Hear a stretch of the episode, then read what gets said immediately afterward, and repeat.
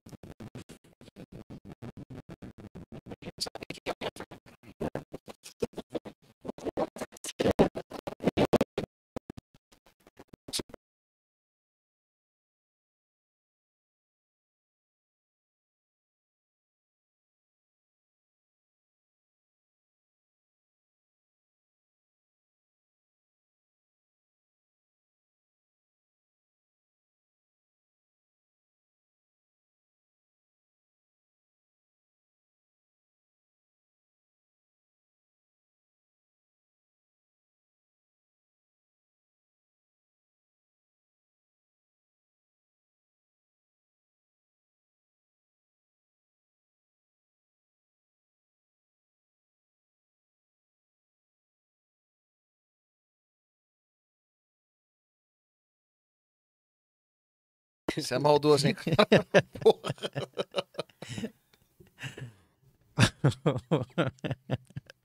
é, que né, Fabrício? É. Tic, tic, tic, tic, tic, tic, tic, tic, tic, tic.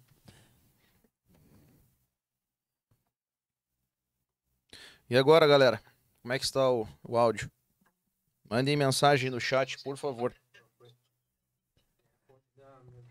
Melhorou o áudio? Melhorou? Quem está nos acompanhando ao vivo aí, por favor, se manifestem na, no chatzinho ali, só pra gente saber se o áudio tá saindo legal.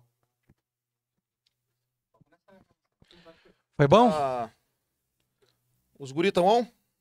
Oficialmente? Ah, opa, agora tá bom. Bom, Ah, bom, voltou. Bom, bom, sim. bom, bom, bom. Isso aí.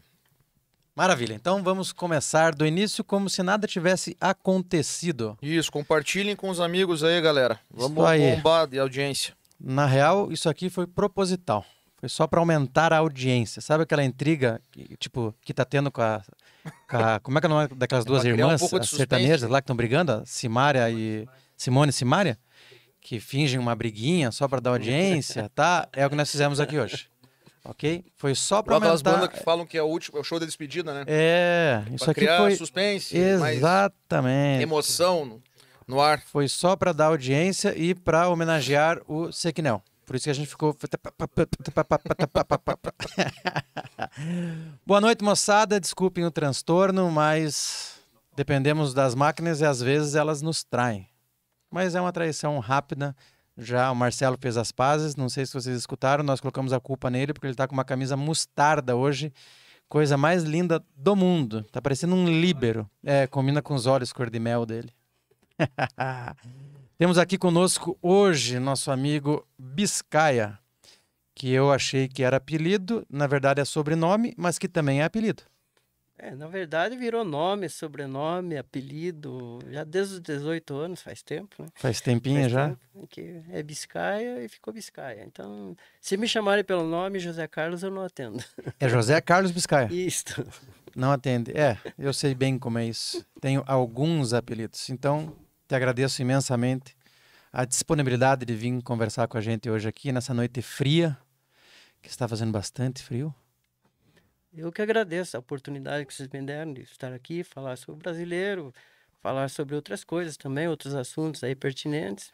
E a gente vai abrir o coração aqui, falar tudo sobre, Ótimo. sobre o Vamos que a resenha vai ser boa. Promete. Então, para quem não me conhece, eu sou mundialmente conhecido como latino, ok? Nada a ver com o cantor. Para quem quer saber a história, o nosso primeiro episódio a gente conta essa história, tá ok? Chuck, seja bem-vindo Fala, também. turminha. Boa noite, mais uma vez.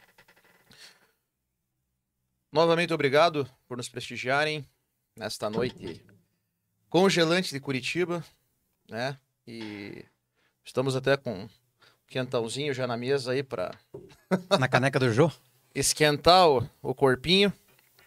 E mais uma vez, Biscaia, né, agradecemos o convite, né, por estar conosco aí, poder conversar um pouquinho, contar a história né, do brasileiro, como se falou, outros assuntos também de- dentro desse universo da pesca esportiva, contar um pouco da tua história. Você é uma figura muito conhecida, né, no, no meio. Eu, pessoalmente, não, né, não o conhecia. Sabia quem você era, mas não o conhecia pessoalmente. Então, né, estamos aí, vamos que vamos. É, acho que quero agradecer também, né? Acho que antes de mais nada, Ao latino, por estar sentado do ao meu meu lado amigo hoje. Latino, ao meu amigo também França, tá ali nos bastidores hoje, né? Temos um convidado especial também, nosso amigo Celso Cardoso, online aí com a gente. E quero também dizer o nosso muito obrigado aos nossos patrocinadores e apoiadores, que são eles: Escotilha Garagem Náutica, coincidentemente aparecendo na tela ali para vocês né, a Marina do Chico e família, que está localizada em Guaratuba, e que nós escolhemos como né, a nossa Marina, porque e defendemos que presta um serviço de extrema qualidade, são, são muito caprichosos, têm muito carinho com todas as embarcações que estão lá, com todos os seus clientes, então fica aqui a, a nossa dica. É, For Angler, né, o espaço da pesca, a melhor loja que nós, nós temos, né, parceiraço nosso, abração pro Paulinho. Vocês, pescadores, que vocês precisarem, só entrar em contato com o Paulinho lá pessoalmente na loja, visitar, vocês vão encontrar o que vocês precisam. Frareço, né, nosso parceiro também, varas customizadas, trabalho impecável, de excelente qualidade. Deconto, também, iscas artificiais, né, dispensa comentários.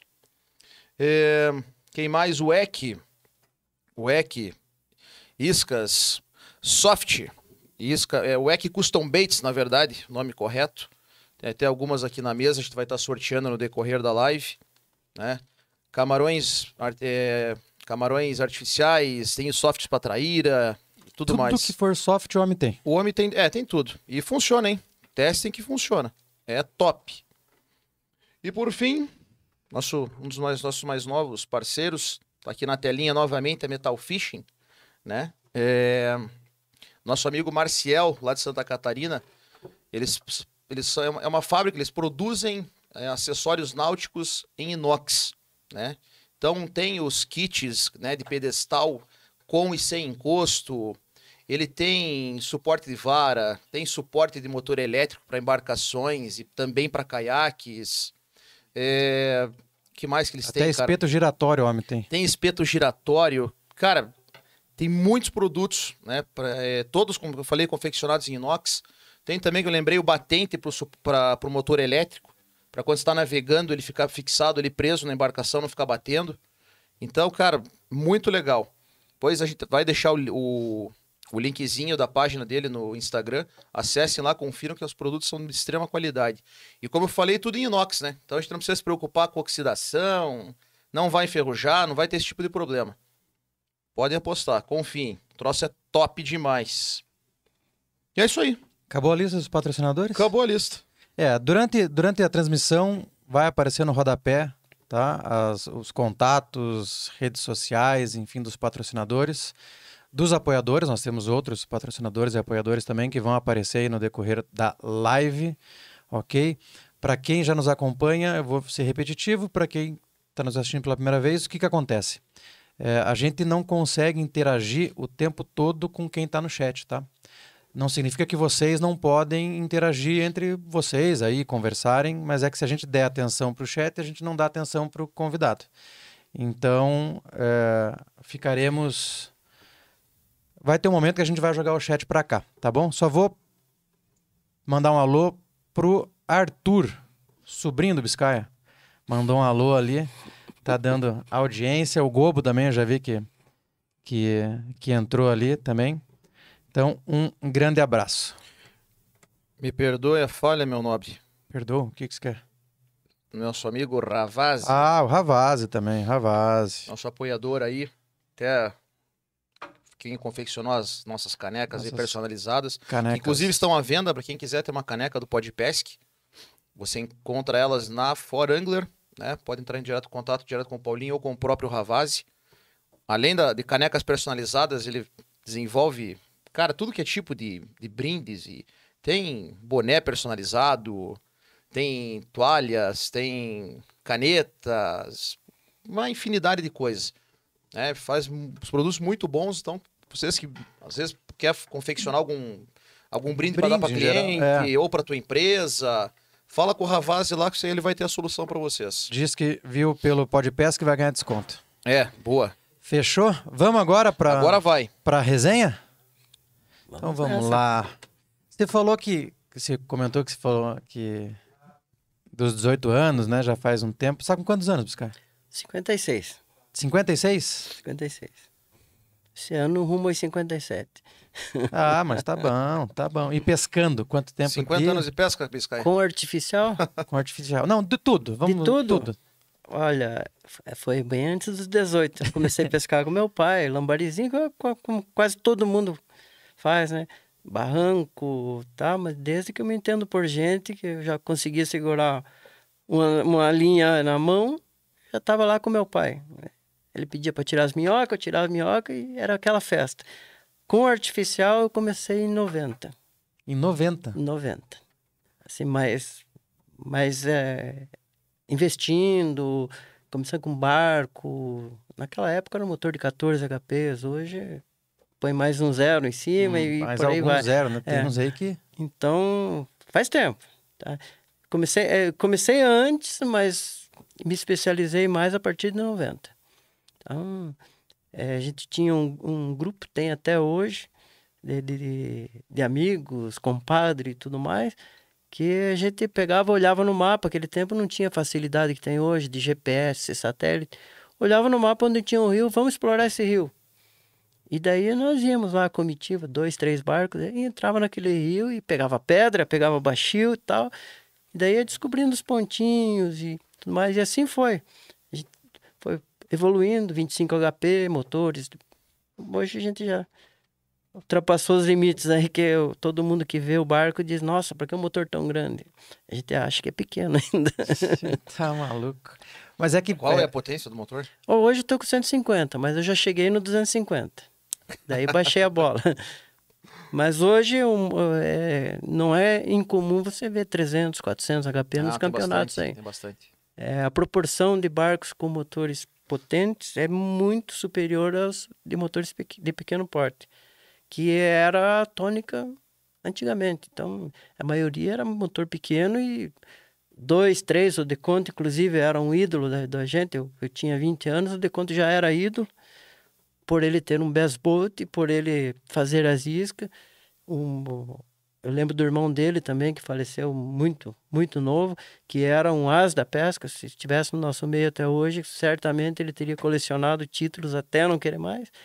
Então a gente se baseava nessas pessoas. É, eu me vi, é, há uns anos atrás, sendo. é, as pessoas se baseando em mim também. Querem bater no cara que está ganhando. Então, agora não, agora eu já já baixei a bola, tá, tá vindo a nova geração aí, é, eles que têm que ser batidos. Mas quando a gente era Miguel Suchek, o Marcelo, irmão dele, é o, o Porvinha, que é bem conhecido no meio também, o parceiro dele que faleceu no acidente também pescando, era bem novo na época. Então a gente se matava na água, na água, só. Não tinha rede social, não tinha nada. E daí a gente foi se tornando os ganhadores, as pessoas que a gente se espelhou na época, Romeu, próprio Deodato, que é o, é o patrono do, do brasileiro, essas pessoas, Roaldo Andretta, era um cara que a gente se espelhava na época, é, essas pessoas foram o nosso rumo, o nosso norte. E a gente queria ter, pescar como eles e a gente queria ter os barcos que ele tinha, que o Roaldo também tinha um bass boat na época. E daí foi indo, a gente foi evoluindo, o mercado foi evoluindo, a acessibilidade ficou melhor. Só que hoje a acessibilidade inverteu, né? Porque está muito caro. Muito caro. muito tá caro. A, a pesca esportiva, você ter um barco de- top de linha, aí você já tem que tirar 200 mil reais do, do bolso para ter um, um barco top. Não o top das galáxias, mas um, um barco bom que você possa competir. E isso fez com que pulverizasse um pouco o campeonato. Porque com a, com a vinda dos caiaques, que popularizou um pouco mais, porque a acessibilidade, né? O cara não precisa de uma carreta de, de, de 15 mil reais para pôr o caiaque, ele põe em cima do carro. Não precisa ter um caiaque, tem caiaque de 15 mil, mas ele não precisa. Ele pode ter um, um caiaque menor e vai lá e não depende de ninguém, depende só dele, vai lá e pratica sua pesca. Com certeza, se o mercado tivesse eh, possibilitado essas pessoas que, que estão pescando caiaque ter um barco desse de top, sem o custo que é hoje, bem mais acessível, esses caras do caiaque estavam arrebentando nos campeonatos aí, porque eles pescam bem, eh, eles sabem pescar, e o, o que, que eh, te proporciona uma pescaria com, com, com uma limitação?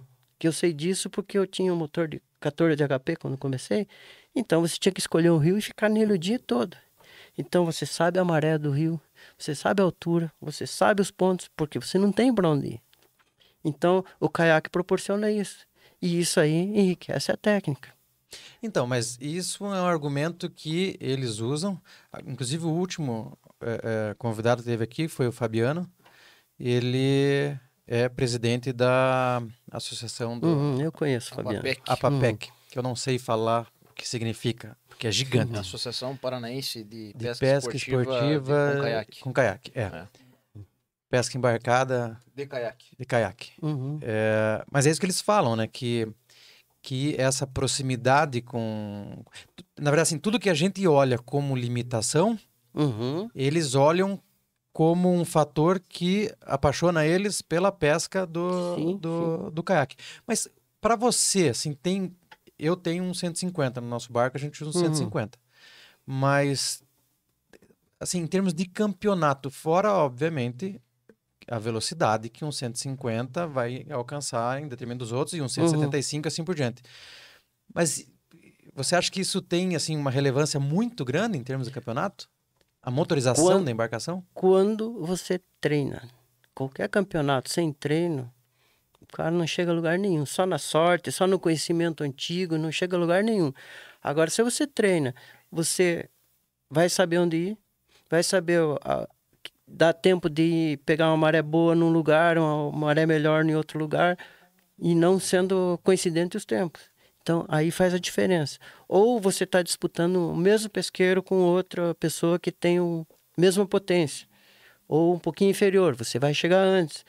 Daí, se chegou antes, o, o pesqueiro você vai dominar, não vai ser. é, não vão ficar brigando pelo pesqueiro. Ah, chegou antes, chegou, não tem, não tem conversa.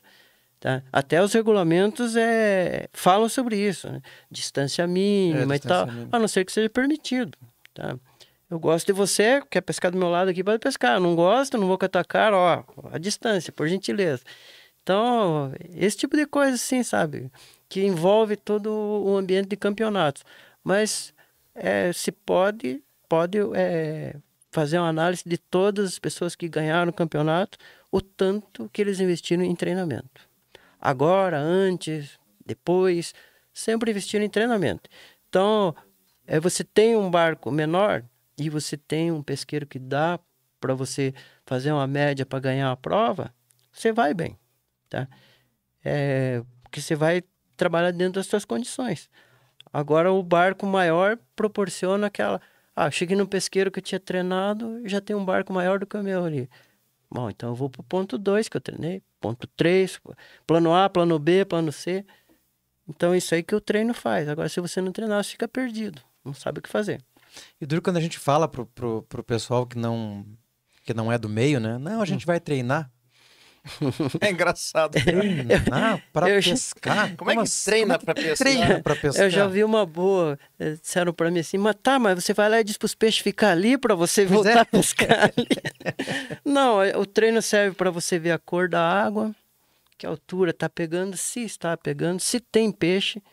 Que se você vai treinar e não pegou peixe, não é um treino perdido, porque você viu um lugar que você não pode ir na prova, que você não vai pegar peixe.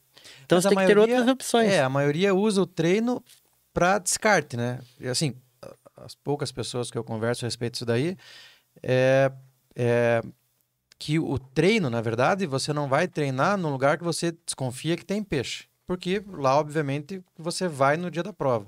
Então você acaba indo para outros lugares para se achar legal, mas mais para descartar, para um dia da prova você não ficar pensando, mas poxa, aquele lugar não, aquele lugar já fui ontem, não tem, aquele lugar já fui ontem, não tem. Eu discordo um pouquinho de você. É, É obrigatório. errado. É obrigatório, desde que você não entregue seu ponto e tudo, é obrigatório você saber se tem peixe no lugar que você vai pescar. É obrigatório. Porque senão a chance de você quebrar a cara e se perder durante a prova, desestabilizar emocionalmente é grande. Ah, eu tinha certeza que aí agora o que nós vamos fazer e tal. Então, essa certeza de que tem peixe você só tem treinando. Ah, porque o pesqueiro estava bom a semana passada, não quer dizer nada. Principalmente flecha, que flecha não, não vem com receita de bolo. Então, é obrigatório você treinar. Você dá uma passadinha, você não precisa ficar pescando no local. Você dá uma passadinha para ver se tem peixe, tá? Eu não vai ficar limpando o pesqueiro, né? Como É. muito, muito leão de treino. Ah, peguei 10 quilos de peixe aqui, olha, aqui eu vou ganhar a prova estourada. Daí limpou o pesqueiro, no outro dia não tem peixe. Não pode também. Mas ele e o, o robalo fica no, no, no lugar. Depende. Depende. Depende muito. O robalo é um, é um, é um peixe assim que o black fica no lugar, mas tem hora de comer. Traíra fica no lugar, tem hora de comer. O robalo às vezes é de passagem, depende do local. Tem vezes que é ponto. é, Garopa, por exemplo, garopa é, ela tem a toca dela. Ela tá ali. Você tirou ela dali, é, parece conjunto da Coab. Já vem outro e, e entra. Tá? Então, se você conhece uma toca de garopa, sempre vai ter garopa. Pequena, grande, mas você tirou uma, a outra vai. Porque é um, um ambiente propício para elas. Roubá-lo já tem inúmeras situações que. Poço, você sabe que se, se tem um poço no rio, que o rio é raso, vai ter peixe. Mas ele é de passagem, ele sobe para comer, desce.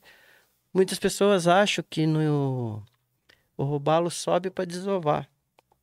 Já esteve aqui o biólogo que falou muito sobre o robalo, que é o Matheus. Eu Admiro bastante o trabalho dele com os meros e com os robalos.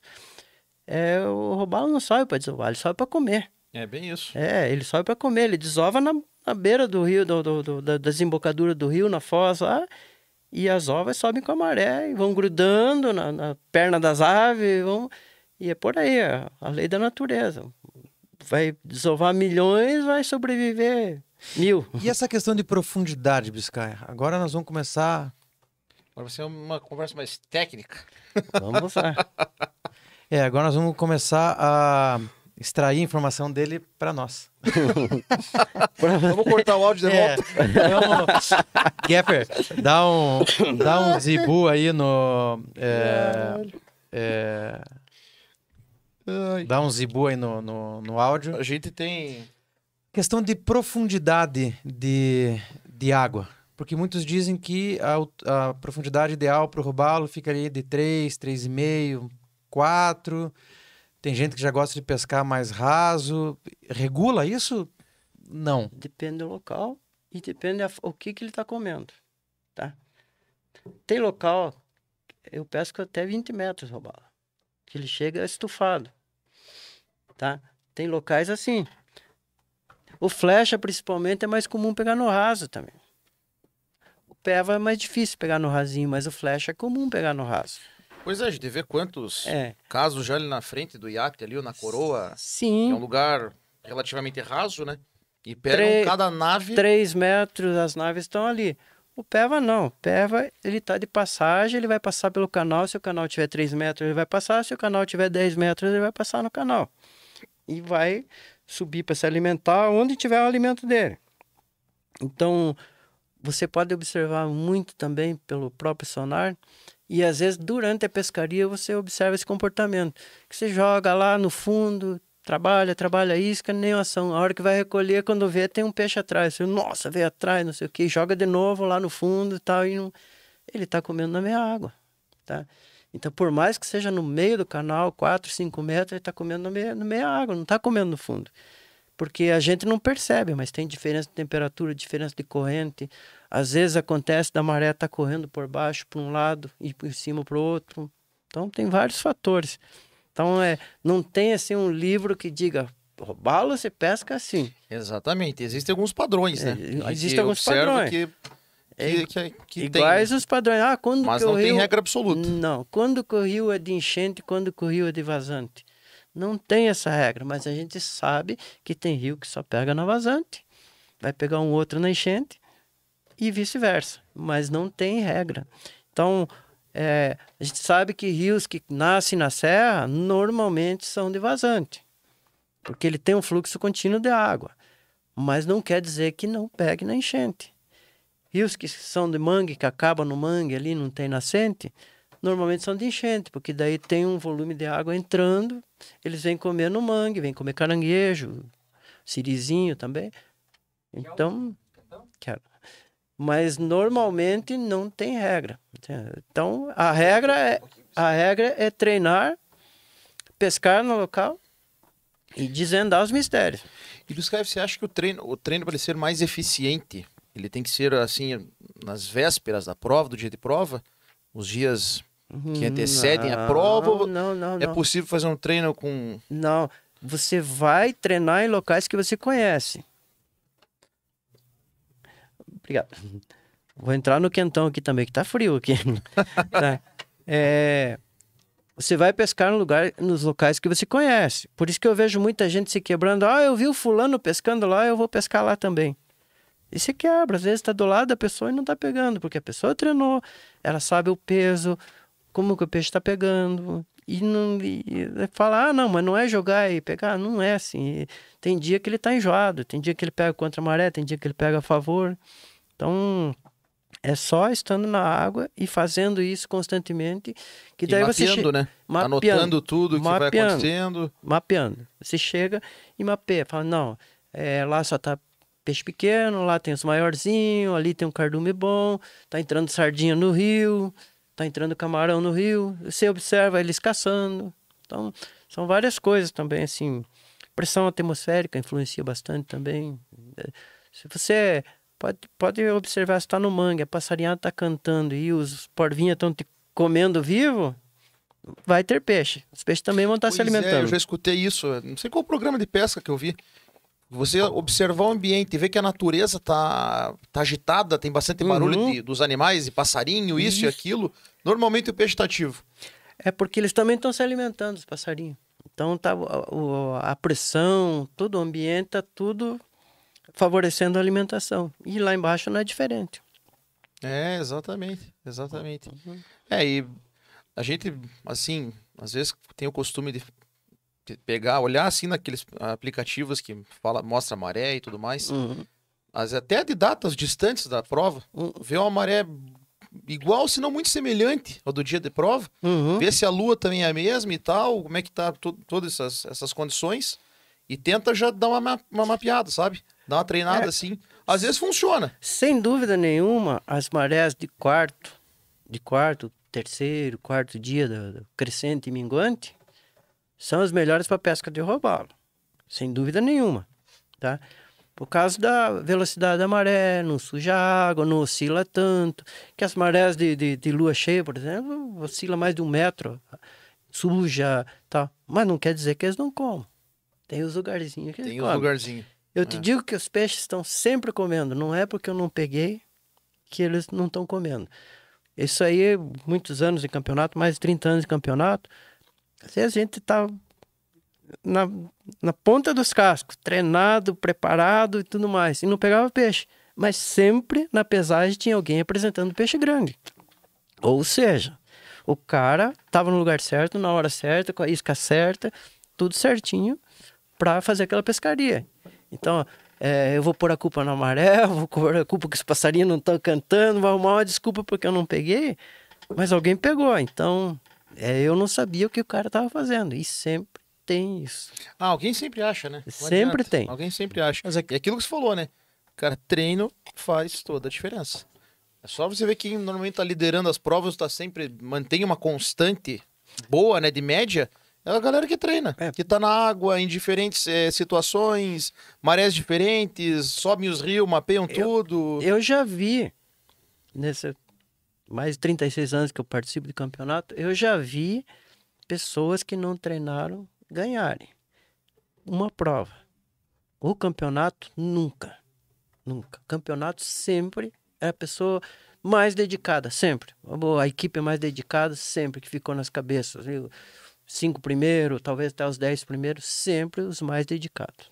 É que você tem que ter uma constância, né? Não adianta você arrebentar ou pegar um cepo de um peixe e não ter uma média boa, né? Uhum. Às vezes você pega um peixe monstruoso e os outros seis, né? Considerando que são sete, são peixes pequenos. Os pequenos vão derrubar a tua média e você acaba. Sim, sim. É, você tem que pescar também em campeonato com o regulamento embaixo do braço. Eu já perdi campeonato onde meu pior resultado era um quinto lugar. Descartando o quinto lugar, eu perdi campeonato. Tá? Já perdi campeonato por causa que o, o regulamento, e eu ajudei a fazer, é, você pescava é, duas etapas. Primeira etapa era classificatória. Então, a primeira etapa, na, que eram cinco provas, nós terminamos com mais de 30 pontos na frente do segundo colocado. Foi para a etapa seguinte, zerou isso aí, a gente levou uma bonificação de um ou dois pontos. E a gente perdeu na tabela com o Zapil, na, na última prova, foram cinco zeros depois da vírgula e daí um. Meu senhor. caralho. Jesus. Porra, aí é foda, hein? Não, pior não foi isso. O pior foi que a gente só precisava ganhar a etapa de traíra. Ganhou, entre aspas. O parceiro foi lá, pesou a traíra, a traíra se bateu, caiu no chão. Ele falou, não, eu quero pesar de novo, porque não pesou direito.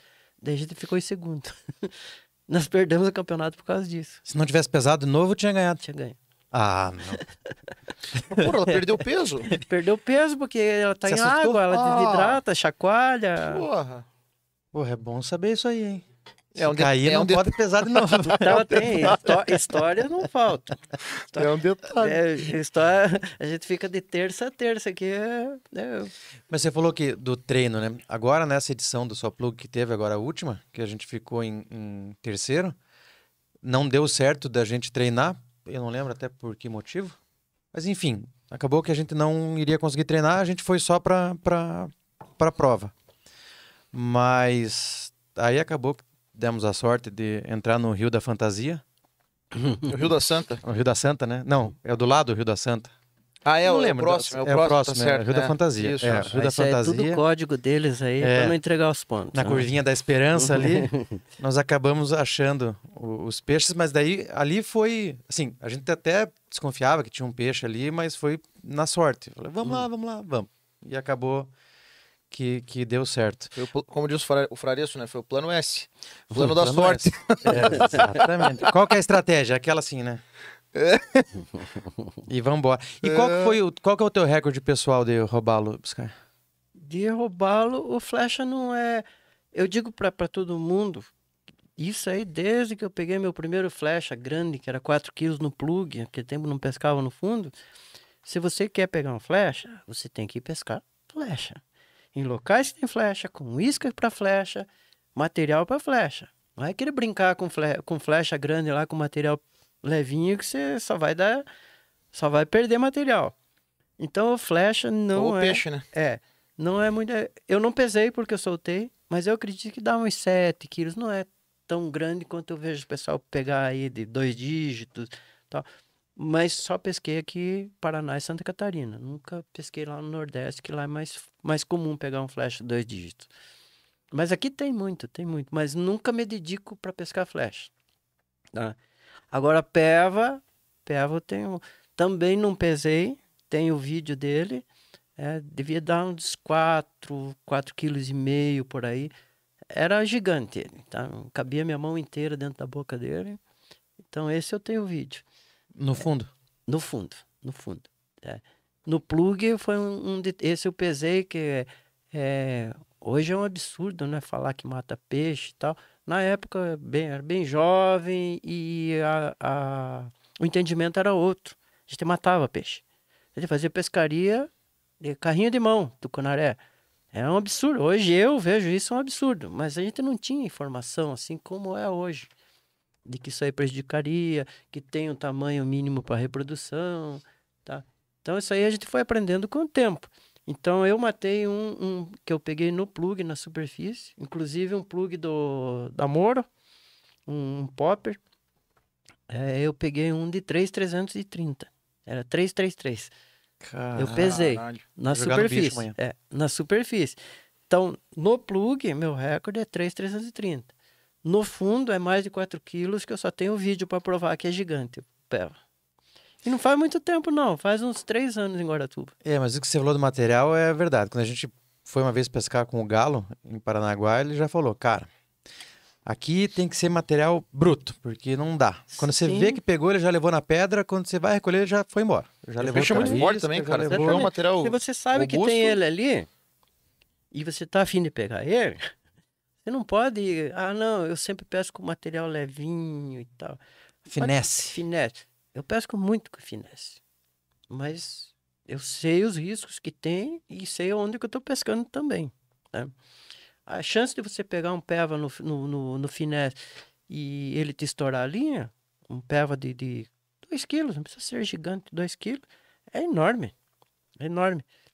Às vezes no finesse tem um robalinho pequenininho que tem mais, tem mais serrilha do que os grandes, te estoura a linha. É porque na finesse, no, no material finesse, normalmente você tá com um líder bem fino, Sim. pra ter mais sensibilidade. Uhum. Cara, uma passada um pouco mais forte numa boca de um peixe grande já era. Exatamente. Tem um peixe, Fodeu. Você corta a linha e amarra de novo. Um peixe, corta a linha e amarra de Você novo. pega aquelas porra, aqueles ratinhos, pega dois, A três, gente já não, tá tudo... você.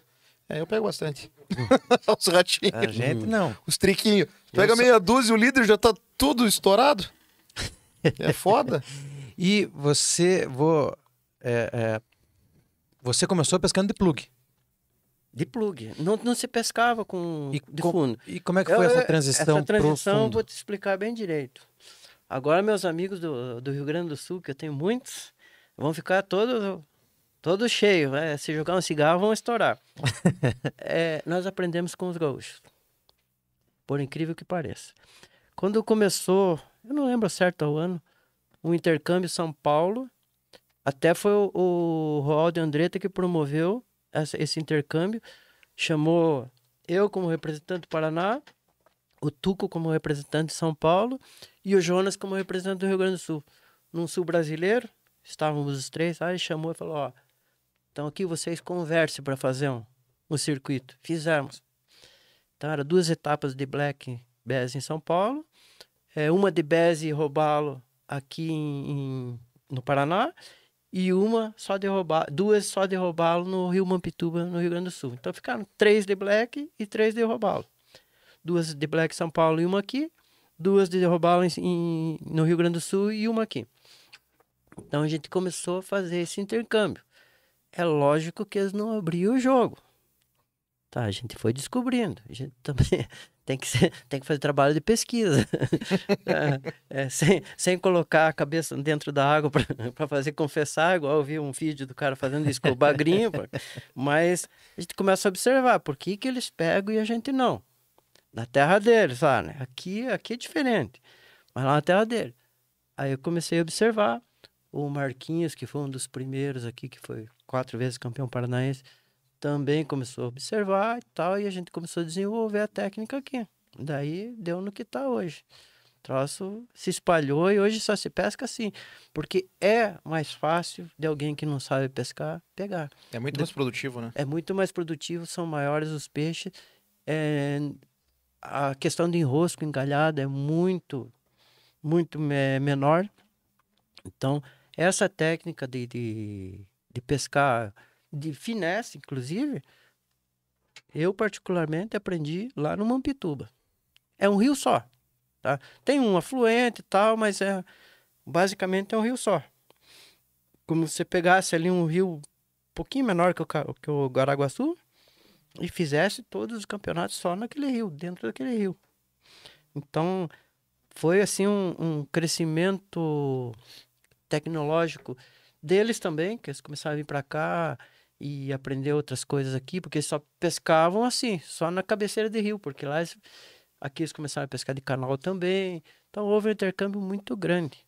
O BES na época tinha bastante em São Paulo, cresceu muito a técnica de, de material que a gente não conhecia, que os paulistas dominavam, tá? Dominavam e dominam até hoje. Tanto é que o, o Braguinha, que é o especialista em, em BES, é de São Paulo, né? Tá, é radicado lá em São Paulo. Então, nesse aspecto aí, esses intercâmbios de campeonato, campeonato, é, tem gente assim que fala, não, eu não vou ganhar nunca, o que, que eu vou me meter lá com esses caras? É pelo contrário, Vai você vai aprender. aprender. É Você lógico. vai aprender. Então, se você não sabe hoje, amanhã você pode estar no, num pódio, porque você foi lá, prestou atenção, aprendeu, e daí começou a desenvolver suas técnicas, não é só copiando dos outros também. Você tem que observar, tem que fazer é, a tua parte também. Então, É, tem muita coisa que para os outros dá certo e você acaba não se adaptando, né? Tem aquele esquema de pescar com dois camarões, eu não me adaptei com aquele negócio lá, mas para muita gente dá certo, né? Do pessoal. cor de isca. Que cor que é boa? Não, eu, a cor que é boa é a cor que eu gosto. Pois é, né, cara? É a cor que eu gosto. de cor, né? Não, mas É. eu não me dou bem com o É, robalo, porque as a- que eu gosto, ele aqui- não gosta. Aqui nós, nós estamos Não, mas tem umas, umas cores de camarão muito loucas que você usa e às vezes pega Não, peixe, mas cara. você pega aqui, ó, três Um bicho colorido, tudo estranho, e às vezes acha os peixes. É que eu tenho que ir atrás do doidão. Aqui, né? Às vezes eu gosto de pescar com isso aqui e pego, você gosta de pescar com isso aqui e pega, e ele gosta de pescar com isso aqui e pega. E eu não pesco essa aqui de jeito nenhum e, e vocês também não. É a cor que você bota a fé, a cor, o camarão, também marca de camarão. É, o EC, que é um dos patrocinadores de você, na última prova de traíra eu usei. Gostei muito, ela se assemelha muito, muito aos importados. Gostei muito da, da- das iscas suecas para traíra. E tem gente que não gosta. Tem gente que não se adapta. Fala, não, não, tem que ser importada, que tem o salzinho e tal. E às vezes não é isso. É a isca que você gosta e que você trabalha acreditando que você vai pegar o peixe. É, o EC facilitou a minha vida. O EC, o EC Ué, que- facilitou a minha vida porque eu totalmente diferente do Chuck, por exemplo, que ele usa 40 camarões na pescaria, eu seleciono meia dúzia, vou chutar alto 10 e se pegar vai ser naqueles 10. Cada louco a sua mania, né? Agora, com o EC, né, que a gente pesca, não vou dizer que 100% com o EC, mas a gente pesca 90% com, com os camarões dele. É, eu já tenho as corzinhas que eu gosto dele, então para mim ficou muito mais fácil. Entende? Minha caixa de pesca não diminuiu consideravelmente, porque assim, até durante a prova a gente olha assim, qual a cor do teu camarão? Ah, azul. A tua? Roxo. Ah, então vou pescar com branco. Daí bate no azul. Pô, colocar azul. Daí não bate mais na- na- na de ninguém. Tem dias que realmente eles estão muito mais ativos numa determinada cor, num determinado tamanho, né? Mas eu acho que esse negócio de cor mesmo ele é muito pessoal. Eu tenho umas corzinhas bem diferentes que eu gosto. Mas é relativo. Tem dias que realmente, cara, é uma cor e não adianta. Sim, sim. O só plug foi assim. Só Você vai lembrar assim. agora o último. A gente achou uma cor de plug e os três com a mesma isca é o que tava dando resultado. Sim. Colocava o mesmo plug e cor diferente e não batia. É quando ele tá enjoado, é mo- que é mais próximo do que ele tá comendo. É. Agora, quando ele tá comendo tudo, daí Ah, quando o bicho tá Cê- bem louco, o que é, aparecer na frente é dele cair- foi. É, o primeiro que a gente pegou no sua pluga, a gente meteu a faca pra ver o que tava comendo, mas ele não tinha comido ainda. é brincadeira, tá? Ô, depois os caras pegam Não, só esse os cara- pedacinho. Cuidado com essas brincadeiras. É que se tira o filé só de um lado e solta, ele vai é, embora. ele vai embora. Ué, ele fica, já pegamos peixe sem olho, sem, porra, sem uma banda? Qual que é o problema? Cara, me deu dó agora. Eu fui pescar no sábado passado. Pô, a gente pegou um, um flechinha pequenininho. Mas, cara, o bicho tava, tipo, esmagado no meio, assim, por causa de rede, velho. Que judiação, cara. Puta que Eu pariu. já, eu já peguei com o pedaço vivo, da rede, cara, assim, sangrando. levinho. Bem machucado, parece que tava, tipo... Tava afundado, assim, a, a Uhum. lateral dele, a barriga. E comendo, o danado. Vi, bem vivo e comendo. Ué, você não come quando tá doente? Você que falou que pegou uma vez um robalo com um tucunaré que tava com, uma, com as Um brânquias penduradas lá de fora e o bicho vivo, cara, comendo. Ah, vai saber, né? Pau com madeira lenha. Brasileiro de pesca. Vamos lá. Nos conte a história do brasileiro de pesca. Quer saber a história do campeonato ou do brasileiro em si? De tudo. Na verdade, Hoje nenhum segredo ficará na escondido. verdade, eu já fiz um breve relato aqui do- das pessoas que eram meu ídolo quando eu, que eu que corria atrás para ser me espelhava para para ser pelo menos parecido. Essas pessoas que foram os pioneiros que trouxeram a isca artificial para cá. É, o, o pessoal de São Paulo que que, através do Tunicão, aí o pessoal daqui, Deconto, Deodato e outros tantos, que eu não vou me recordar o nome porque são muitos, a velha guarda que a gente falava, eles trouxeram para cá. E o Deodato, ele queria fazer um campeonato. Não existia campeonato nenhum. Ele queria fazer um campeonato. E daí vai, conversa vai, conversa vem. Ele bancou e fez a primeira prova lá em 70 e 1900 e Guaraná de Rolha. Muitos anos atrás, mais de 40 anos atrás. Pegou e organizou. E daí começou com 30 pescadores, foi indo e começou a ser uma tradição todo ano. Ele falou isso para mim, que a tradição era todo ano em Guaratuba, no segundo, no- na segunda quinzena de, de julho. Escolhia a melhor maré na segunda quinzena, marcava e fazia lá no Iate Caiobá. Eu já peguei isso aí já em andamento. É, eu comecei a participar, o meu primeiro foi em 94, que a gente falava prova do Deodato. E, e tive a felicidade em 95 ser campeão. Começou em 94, no ano seguinte ganhou. Ah, tive a felicidade de ser campeão. Tem uma história também em cima que, se tiver tempo, eu conto para vocês esse ano que a gente foi campeão. E daí começou toda vez entrega ali, a gente achava o máximo aquilo, aquela por sorteio de, de, de brindes e premiação, a gente achava o máximo. Aí que eu comecei a conhecer o Deodato. E, mas sempre no discurso final lá de encerramento da prova, ele falava: Ó, esse é meu último ano, eu não quero mais. Eu vi isso uns 10 anos seguidos, ele falar isso. Até a hora que ele não quis mais. Porque alguns sócios acharam que não era legal para o Yacht Clube de Caiobá trazer pessoas de fora, ser aberto o campeonato, teria que ser uma coisa só para sócios. O Deodato achava que teria que ser aberto para agregar mais gente e tal. E entrou nesse litígio e ele fazia sozinho. Ele que organizava, arrecadava brinde, tudo sozinho. Então ele não teve mais perna. Então, daí ele falou que, que não, não queria mais.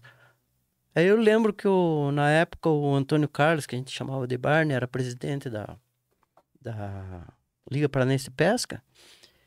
Então tinha os clubes, né? O Capivari era um clube fortíssimo. Ele chegou, Biscaia, só vocês que têm condições de levar isso aí. O velho tá largando mesmo, não vai fazer. E daí, pô, mas será, Barney? Então, peguei e levei para uma reunião do clube. Falei, olha, é, é pepino, tá? O que o Deodato já tinha as manhas, tá? É pepino. Aí o Pedro Davi, da MM Náutico, falou, eu dou o motor. Aí o, o, Márcio, que a gente chama carinhosamente de Márcio Louco, porque ele é, é, falou, eu dou os troféus, eu dou os troféus. E daí o Pedro falou, "Ó, eu arrumo mais camisetas, sei que... Enfim, começou...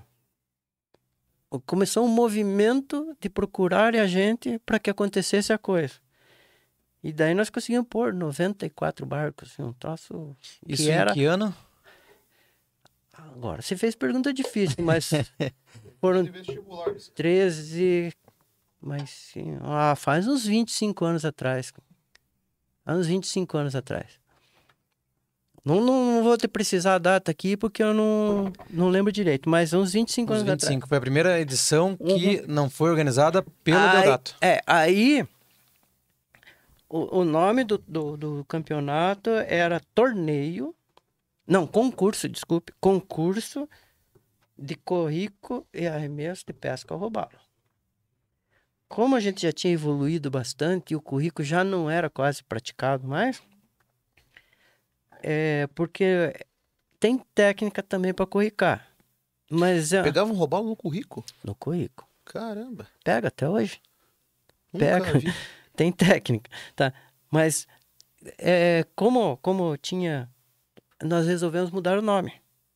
Pedimos autorização para o Deodato, tudo, e daí nós criamos o Sul Brasileiro de Pesca, ao robalo, porque vinham os gaúchos. Então, gente, os catarinenses não tinham essa essa ânsia por participar de campeonato ainda. não- a técnica não tinha chego ali ainda. Veio bem depois. Mas os gaúchos já estavam bem à frente na técnica e no Paraná aqui era muito forte. Então, nós criamos o Sul Brasileiro de Pesca. Aí, tocamos um ano, segundo ano foi melhor ainda, terceiro ano começou a pesar só para mim. Eu virei o Deodato. Guardar as devidas proporções. Difícil se comparar a ele, pelo que ele foi pioneiro. Ele foi pioneiro. Então, aí eu pedi socorro. Eu tinha um bom relacionamento com o Roaldo e com a Gisele. Tinha, não, eu tenho. Não sou inimigo da Gisele. Gosto muito dela e do Roaldo. Então, não, não tenho problema nenhum com ele. Eu chamei eles pra, pra junto, fizeram uma parceria, eles começaram a tocar. Eu fui muito criticado na época, ah, por causa que é, o troço é, vai, vai envolver dinheiro, não sei o quê. Se eles quiserem envolver dinheiro, eles são uma empresa. Eles estão trabalhando para isso. Se ficar bom o troço, melhor para nós do que morrer, porque eu não aguento ficar tocando sozinho. Eu tirava férias em julho para fazer o campeonato. Então, aí foi tocando assim. Aí ela dava uma porcentagem pro Clube Capivari, que é o detentor até hoje do, do brasileiro. Tá? Dava uma porcentagem lá, 30% da arrecadação. Chegou um momento que o Capivari Ca- Cachoeira, eu, na minha pessoa e nas demais pessoas, só tinha presença física no- na hora de uma homenagem, alguma coisa assim. A gente não estava ajudando em nada, a não ser participando. E eu achei injusto. Nós conversamos no clube, achamos injusto eles pagarem para nós, sendo que eles que estavam organizando. E abrimos mão do sul brasileiro. Não, a partir de agora, eu falei no microfone no sul brasileiro isso. A partir de agora nós não achamos justo, assim, assado. Estamos passando total direito para a Loba do Mar. E assim foi. Eles tocaram com maestria por muitos anos, só começou a esvaziar. Começou a esvaziar porque começou a perder a essência do que o Deodato criou. Começou a perder essa essência. E o pessoal foi se afastando. Virou mais fé. É, reclamavam de várias coisas, entre elas a demora de premiação e, e tudo mais. É, que estava elitizado porque era feito no Yacht Clube, o que eu discordo. O Yacht Clube de, de, de Guaratuba é um excelente lugar para você fazer qualquer evento. Tá? As instalações lá são excelentes. E eu sou sócio, posso falar isso. Que eu... É... E foi indo que começou a esvaziar. Começou cada vez menos barco, cada vez menos barco. Até que chegou um ano que a Loba do Mar, por divergência com o patrocinador, o patrocinador retirou o patrocínio em cima da hora, deixou eles na mão. E eles são uma empresa. Se eles fossem fazer o evento, eles iriam ter prejuízo. E sobreviver com prejuízo, ninguém, uma empresa não pode. Aí caiu no meu colo de novo. Não, que tem que fazer de novo. Falei, não, já, já corri disso aí, mano. Não, você tem que fazer, não sei o quê. E daí vem aquela, aquela legião de pessoas te incentivando, te botando pilha. para fazer. Daí, porque não podia deixar de ter a tradição. Tá? Então, aquele ano não teria, que foi o primeiro brasileiro. Aí foi, corre daqui, começou a chover patrocinador. Eu não procurei patrocinador, eles me procuraram. Não, vamos fazer do jeito que era antigamente. Só que daí ouvimos bem as pessoas. É, dentro do clube, cada um teve uma função de desde mídia, brinde, tudo, tudo, troféu, cada um teve uma missão e cada um cumpriu muito bem o seu papel, que foi um sucesso. Foi mais de 200 barcos. Caramba. O primeiro brasileiro. 200 barcos. 200. Por estar falando em, sei lá, pelo menos mais de 400 É, pescadores é, na nesse primeiro brasileiro que teve, ainda não existia esse troço assim de pescar em três. Pescar em três, em Mas pescar dupla em tinha. dupla tinha. A maioria era dupla, né? 99%. Pelo menos É. 350 pescadores É. tinha na água. Tinha mais, Imagine. tinha mais. Que E- ano que foi isso? Ah, você tá empolgado com dados aí. É, tre- Não, não, esse, esse é mais fácil. Esse é, é Esse é a mais história fácil, recente, porque faz né? três que nós não fazemos. 22, 21, 20, é, 19, foi 17, 2017. É, esse eu participei. Você participou? 2017. Participei. Ah, legal. Então, deu tudo certo. Ninguém reclamou. Tava junto a velha guarda, a nova guarda, os que não são guarda, tava todo mundo junto. Então, foi muito legal. E fizemos um evento assim, diferente que a partir do momento que acabou a prova já estava liberado comida e tal. E daí a gente foi se aperfeiçoando. Sugestões. É, uma sugestão que foi muito ótima e que, que a gente utiliza até hoje, outras pessoas estão utilizando, foi a que a Maria Eugênia, esposa do André, do, do André Acef, deu, de fazer o sorteio das sacolas é, na entrada. Não ficar sorteando no palco, três dias fazendo sorteio, porque tinha muito brinde. Então a gente montava uma sacola com brinde, colocava o número na sacola, colocava dentro da cumbuca, o cara chegava lá na festa, tum, pegava ali, tá ali tua sacola, já ganhou teus brindes. Então a gente ganhou muito tempo com isso. Então a gente foi aperfeiçoando. Foi aperfeiçoando. Foi o primeiro, foi o segundo, tudo no mesmo nível, tá? Terceiro, aí a gente já fez no iate, já foi. Daí começaram a vir as reclamações, por causa que tem gente que quer troça vontade, tipo, fazer no camping, fazer na, na barraca. E no primeiro, se você lembra, você disse que participou, tinha as duas opções, tinha interno e a, e a barraca fora. Então, o, o que a gente sempre tentou foi agradar o pescador. A gente, todo mundo voluntário, a gente, nós eh, priorizávamos a vontade dos pescadores. Então, o cara fazia uma crítica construtiva, lógico, a gente observava, ah, tem razão, vamos melhorar. E hum, fizemos três, nunca tivemos problema. Só que eh, eu não quis, apesar de o Clube Capivari que criou o nome sul brasileiro, eu não quis dar sequência no nome. Achava até injusto pelo que a Loba do Mar fez. E daí nós criamos o brasileiro, porque vinha paulista também. Então não pode ser sul brasileiro. Então a gente criou o nome brasileiro.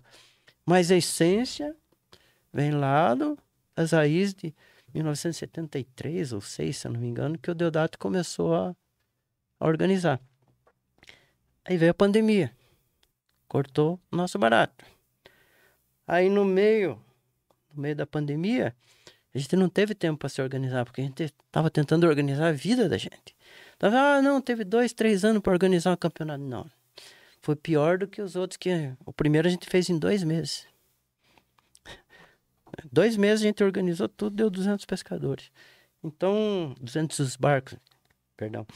E a gente tentou organizar a nossa vida, sobreviver durante a pandemia. Com empresas, com, com saúde, com perda de amigos e tudo mais. A gente tentou sobreviver e abandonou um pouco esse lado aí, porque a gente sabia que não ia ter. Sabia que não era permitido aglomeração, não era permitido isso, não era permitido aquilo.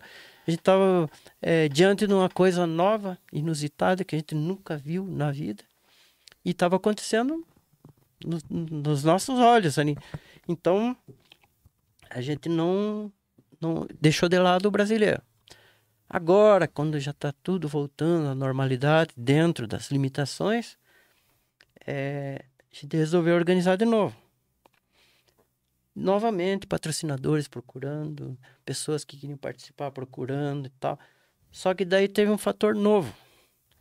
Que os, os dois cabeças que sempre organizaram isso aí, com a ajuda do, das outras pessoas do clube, era eu e o Pietro. Pietro com duas criancinhas novas e eu com uma. aí o tempo entrou o Miguel na jogada, porque o Miguel da Quest sempre patrocinou o brasileiro. Ele falou, deu a sugestão, né, de fazer junto, juntar as duas provas, que ele tem um circuito Quest, que tem um ranking, é um conceito diferente do brasileiro. O brasileiro, é é o conceito é uma confraternização, sorteio de brindes e tal, e fazer essa, essa divulgação da pesca esportiva para o Brasil inteiro. A Copa Quest é um troço mais técnico. Ali é premia a técnica, não o sortudo. Entendeu? Então, é, se tem uma prova lá, ganha, ganha dinheiro, um cheque ou ganha um barco, quem foi campeão. Tá? Então, é são dois conceitos diferentes. Mas nada impedia da gente usar o brasileiro como como classificatória para a Copa Quest. E daí no domingo, que seria a Copa Quest, daí o pessoal se matar. 40 barcos iam se matar na água. E a gente entrou num acordo. Só que depois que a gente lançou, é, eu comecei a observar a reação das pessoas. Tem que observar a reação das pessoas por causa do valor, que ficou um valor, é, como eu disse para o Miguel, é, justo, mas salgado. Por que justo? Porque você estava com dois campeonatos. Se você dividir por dois, 450 dividido por dois dá 225. Por um campeonato desse tamanho, que você pode ganhar um barco, você pode ganhar um cheque de 10 mil reais, não, não, é, não é muita coisa. É, considerando que seriam dois campeonatos? Dois campeonatos. Então, é, essa análise não foi feita pessoa. A pessoa, com toda a razão, analisa olha, eu estou participando de vários eventos aqui, eu estou gastando, eu vou gastar para treinar e a minha concepção é que eu vou tirar 450 reais do bolso para participar de um campeonato. Não tinha essa concepção de dois campeonatos. Então eu conversei com o Miguel, falei, Miguel, é o seguinte, se for para fazer, nós temos que fazer bem feito. E dessa forma não vai ser bem feito. Eu tô deixando a desejar por falta de tempo. O Miguel também tá com neném novo. A família Capivari resolveu reproduzir. então, cresceu bastante a família Capivari, que é o clube que eu, que eu sou presidente. Então, Miguel com neném novo e tal, e tempo para nós é, é uma raridade. Né? É, eu tô aqui com vocês, estou deixando de fazer algo. Mandar um beijo para minha esposa, Amanda, que está em casa lá, com a gatinha assistindo lá, que certamente eu, eu estaria dando mais atenção para ela se eu, se eu estivesse aqui, mas vamos lá. ela deixou ouvir. tá? Obrigado. Agradecemos. E, e daí eu achei que não ficaria contente, tá? É, a gente cobraria uma, uma, uma inscrição com valor para os atuais padrões elevado. A gente não ofereceria o que a gente ofereceu nos anos anteriores. A gente oferecia um local magnífico, estrutura magnífica, comida magnífica, mas em termos de premiação não seria, porque os patrocinadores me procuraram, mas eu não tive tempo nem de dar retorno para os patrocinadores. Eles procuraram, ah, como é que a gente vai fazer? Tá? Então é uma coisa assim que, se você for pensar, vocês são patrocinados, vocês correm atrás do patrocínio as pessoas vieram me procurar, vários patrocinadores vieram me procurar. E daí você fazer uma coisa e ele não tá lá com a marca dele e dizer, pô, Biscaio, você nem me deu satisfações. Então seria ruim. Seria ruim em vários aspectos. Então, o que a gente já tinha de tradição, que era ter todo ano, já tinha sido quebrado com a pandemia. Então, isso não era um fator determinante. Mas, mas a gente vai dar sequência. O que, que eu falei pro Miguel? Miguel, nós vamos pegar. A partir de agora, nós começarmos o brasileiro. A partir de agora. A gente faz com calma, conversa com patrocinadores. Daí a gente faz o troço mais organizado. E o... a questão do, do, do sorteio é, eu participei recentemente do, de um campeonato em Mauá. A questão do sorteio virtual achei sensacional. Porque você tem, como você tem aqui, você tem que sortear isso aqui. Vocês vão fazer virtual aqui, não vão? A gente pode fazer isso no brasileiro. Não tem aglomeração, o cara já sabe o que ganhou, só vai lá e pega. Tem uma banquinha lá onde está alguém distribuindo, lá e pega. Então, você não perde tempo. O pessoal quer comer, beber, bater papo e falar do peixe que perdeu, do peixe Mentir. que quase. É hora de mentir. daquela. Eles não querem ficar lá batendo palma para político, apesar de que nós temos o apoio também lá da prefeitura, né? A prefeitura dá infraestrutura para gente lá, quando a gente faz lá. É uma troca, né?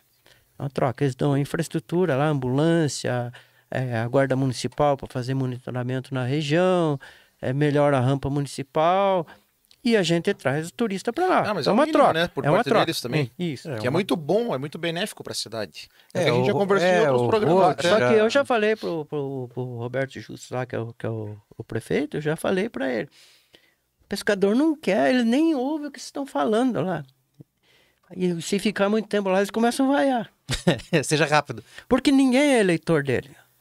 A maioria é de fora. Então, bom, talvez por isso que não dão tanta atenção para a pesca esportiva. Minha opinião, que pelo fato de que, sei lá, 80% dos pescadores que participam das provas eh, não são eleitores da região. E 90% dos que armam rede são. Então, assim, acho que é um É. consenso de que esse é o motivo. Tem outros motivos, já conversamos com o Rode, questão de, de, de gente, questão de recurso, tem tudo isso daí.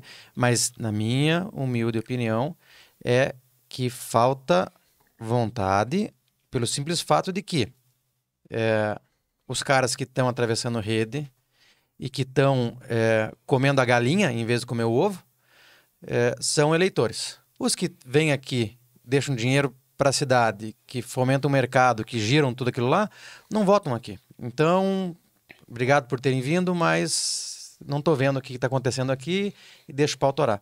Nessa prova do, do, É a do Só Plug. Uhum. a gente passou por, olha, sem fazer muita força, 10 redes. Aí com aquela desculpa que agora é da tainha, então estão fazendo aquela pesca de cerco, mas o robalo não sabe que não pode cair naquela rede. É, eu vi essa semana, postaram aí nos grupos que a gente tem em comum aí, o cara com um motorzão gigante numa, numa bateira, um motor quase melhor do que o nosso ali. Armando na frente não da é coroa, pescador coroa, né? É, não é pescador artesanal.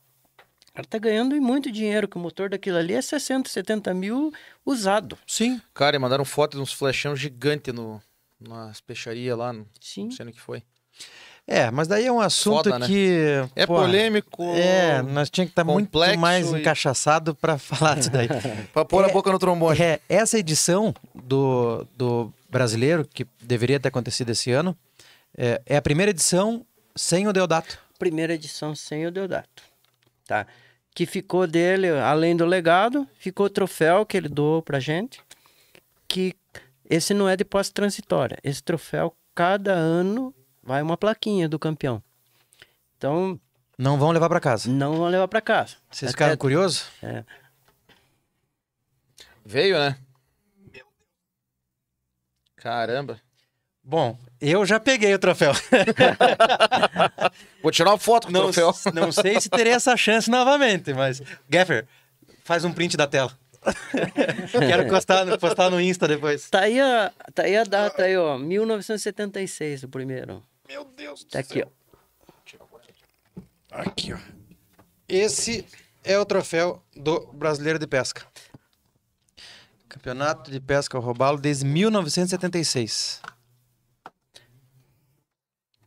Aqui tá o 2017. coincidência foi o Pietro Moro e o Thiago. É isso que eu ia falar. Eu acho que nesse ano aqui, o Polaquinho, o Ronald ficou em segundo.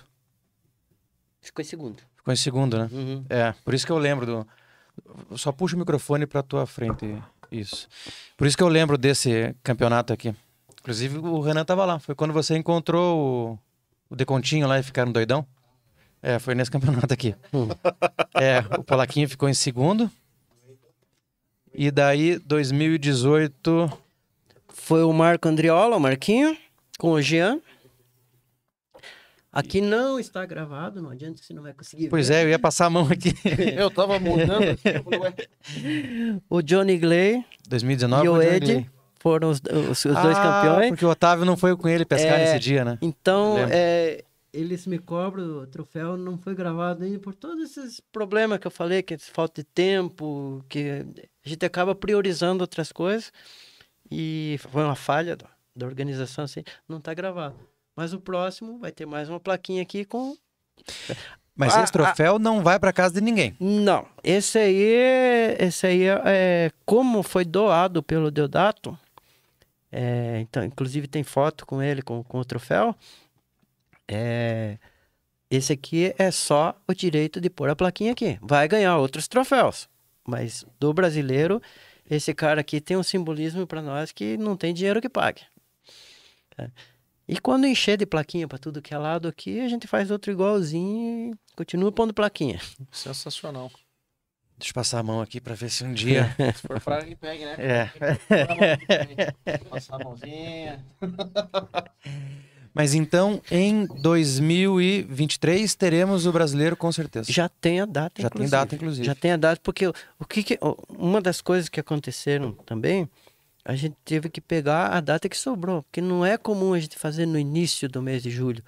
No início do mês de julho, o pessoal está saindo de férias escolares, alguns nem saíram ainda. Para, que né, o caso dos gaúchos, fazia na segunda quinzena justamente por causa das férias deles. Ah, hoje a maioria é empresário, mas na época não. Então tem um, tem um simbolismo que a gente quer manter.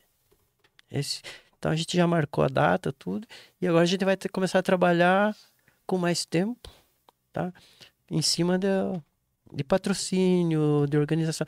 Organizado estava tudo. A gente não ia lançar sem estar organizado. Local, comida, isso estava tudo organizado. É, inclusive hospedagem. É uma parceria que a gente tem no, do local que a gente vai fazer. É, o que, que a gente queria? Que todo mundo que não tem casa em Guaratuba ficasse no mesmo lugar onde vai ser a festa. Tá? Tem lugar para barco, tem lugar para comer, tem lugar para deixar a família. Quem, quem tem a corda curta, né? Meu caso, tem que levar a mulher.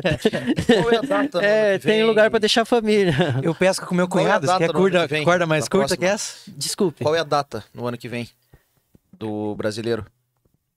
É um sábado, não sei se é 22 ou, ou 23 É julho? de julho, é um sábado. Deixa eu ver aqui rapidinho. É um sábado.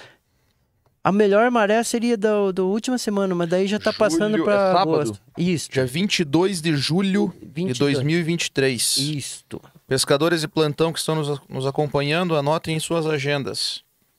22 de 7 de julho de 2023. Vai ser a qual edição? Quarta. Quarta edição do Brasileiro de Pesca ao Robalo. Quarta plaquinha no troféu. É isso Quarta aí. plaquinha será do Souza Bolt. Pô. O otimismo desse cara... Não, mas Tem um ano para treinar. tem um ano Você pra tem um ano treinar. pra treinar. É. Ah, bom demais. Pô, Quem Isso tá aí. na água tem chance, né? Vamos, Quem vamos pega fazer peixe, um... quem pesca. É, Exatamente. vamos fazer um sorteio? Vamos. Eu não sei, eu quero é, dar os parabéns. Tem um pescador de tainha, nosso conhecido, Ah, é, Alexandrini, pescador de tainha. tá, tá de aniversário hoje. Pescador de tainha. De vez em quando entra uns robalos na linha dele, mas a maioria é tainha. O pessoal encomenda bastante tainha com ele. É, Vamos sortear? vamos fazer um sorteio? Vamos. Vamos sortear essas softs ali. As três? As três. Senão fica igual É, é, muito- premiação de campeonato. Oito É. horas. Tá aqui. Por isso que o Belu- as do Beluga é rapidinho, cara. Ele, o campeonato, o Sopluga acabou quatro horas. Acho que cinco e meia ele já tava entregando os troféus. Foi 40 minutos. É papum. Premiou caiaque, premiou embarcação. Moçada, agora bora beber. Resolvido. Foi, foi rapidinho. Então vamos lá, moçada. Vamos sortear aqui três softs da WEC pra traíra. Corzinha bonitinha essa aqui. No que pega mesmo, hein? Vamos lá, Biscaia. Normalmente a gente te dá, a gente faz a pergunta pro pro convidado fazer. Eu vou te pedir permissão e eu vou fazer essa. Só que vamos fazer o seguinte, deixa eu tirar. Olharam o troféu? Eu vou tirá-lo daqui pra gente poder ver a. Você consegue jogar o chat pra nós aqui? Joga pra nós na TV ali.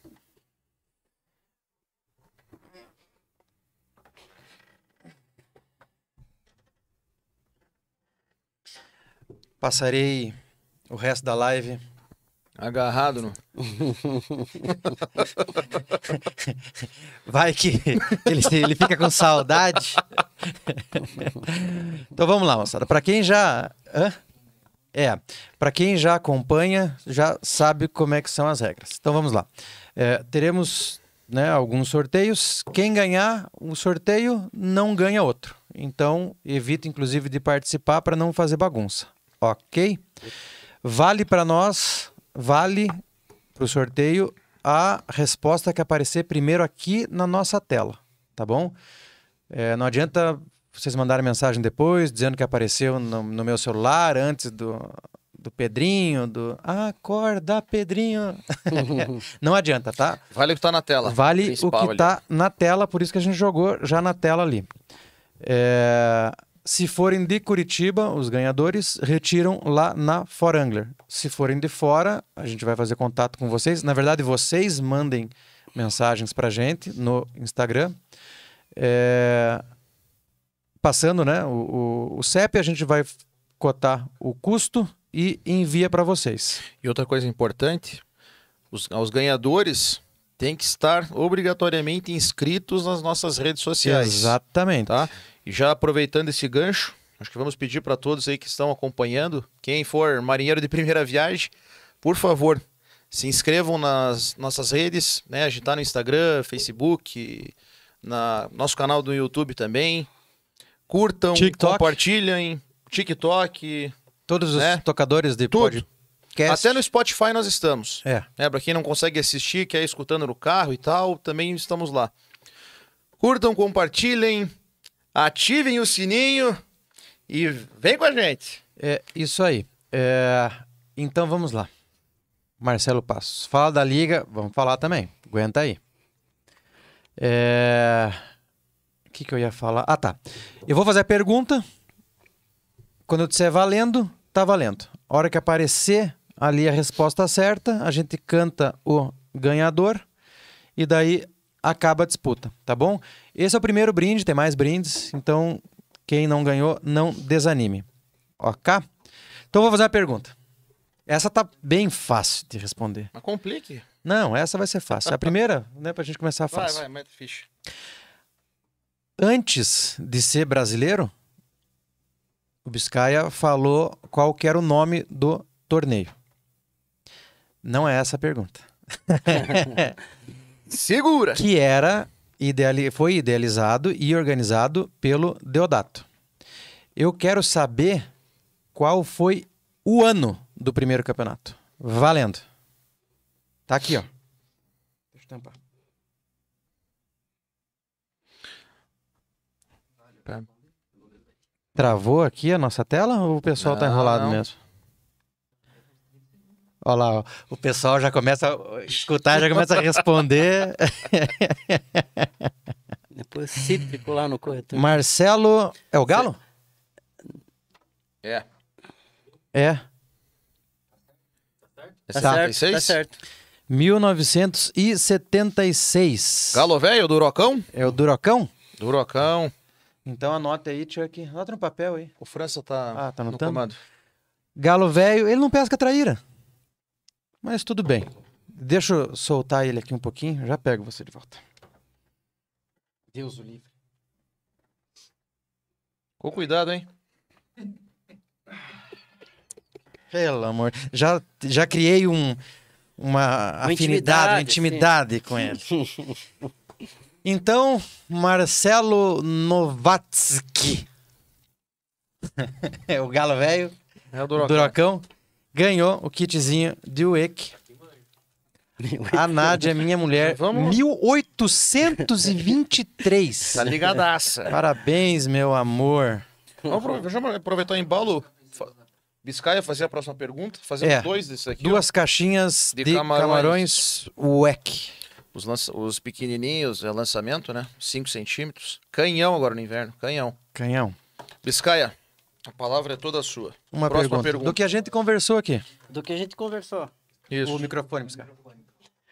Do que a gente conversou. Bom. Eu até agora consegui ganhar uma vez só a prova do Deodato. Eu falei aqui que ano que foi. Ótima pergunta.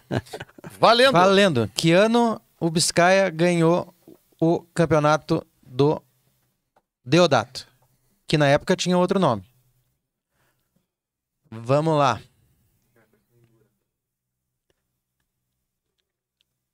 76, né? Não, 76 foi o primeiro campeonato. 95, Quase, quase, quase. 95, 95. 94? 94. 94. Já, Caiaque. deu, já foi, caiaque. Caiaque. Caiaque, teu nome é Caiaque? então vamos lá, moçada. Quem ganhou foi o Caiaque. Ó. da onde você nos assiste, Caiaque? Para eu saber onde é que deixaremos o teu o teu brinde ou se teremos que enviar. Caiaque na escuta, câmbio. Jair, Jair. Jair. Jair, você é da onde, Jair?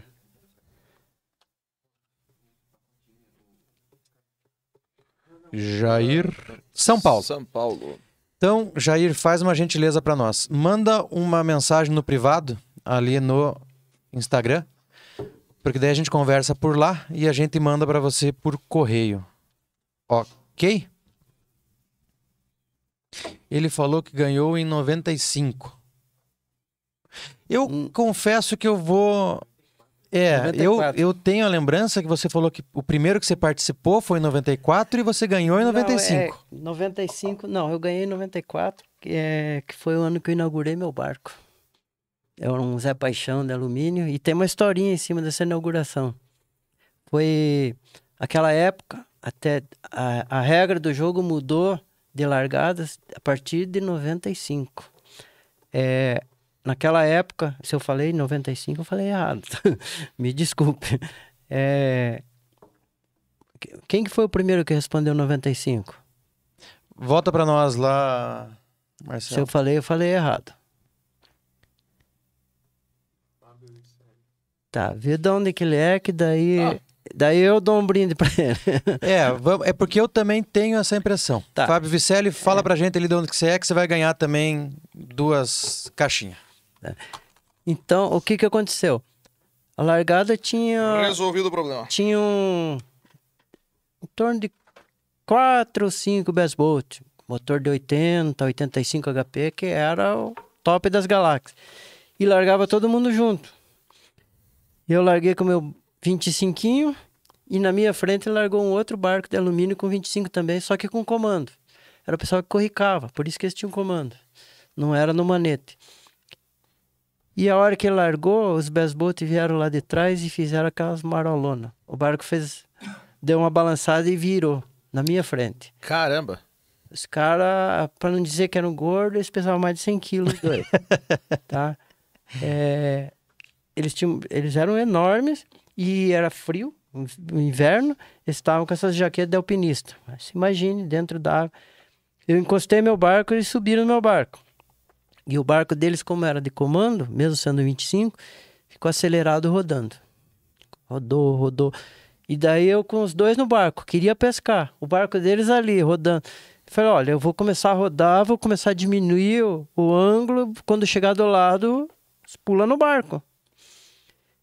Foi, foi, eu cheguei do lado, mas ele estava muito pesado por causa de estar molhado. Ele pulou e errou o barco, caiu do lado do barco. Meu Deus. Aí o barco rodando com ele pendurado no barco. Eu falei, meu Deus do céu. Eu virei para dar no meio do barco dele, senão o motor ia passar lá em cima dele, né? Mas daí ele se soltou, não aguentou. Passou o motor pertinho assim. Daí eu peguei, fui lá e fiquei entre ele e o barco. Ele subiu no meu barco de novo. Eu falei, cara, você já tá ensopado.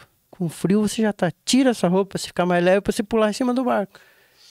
Ele tirou. Daí minha próxima abordagem no barco foi um pouquinho mais violenta. Eu virei o barco.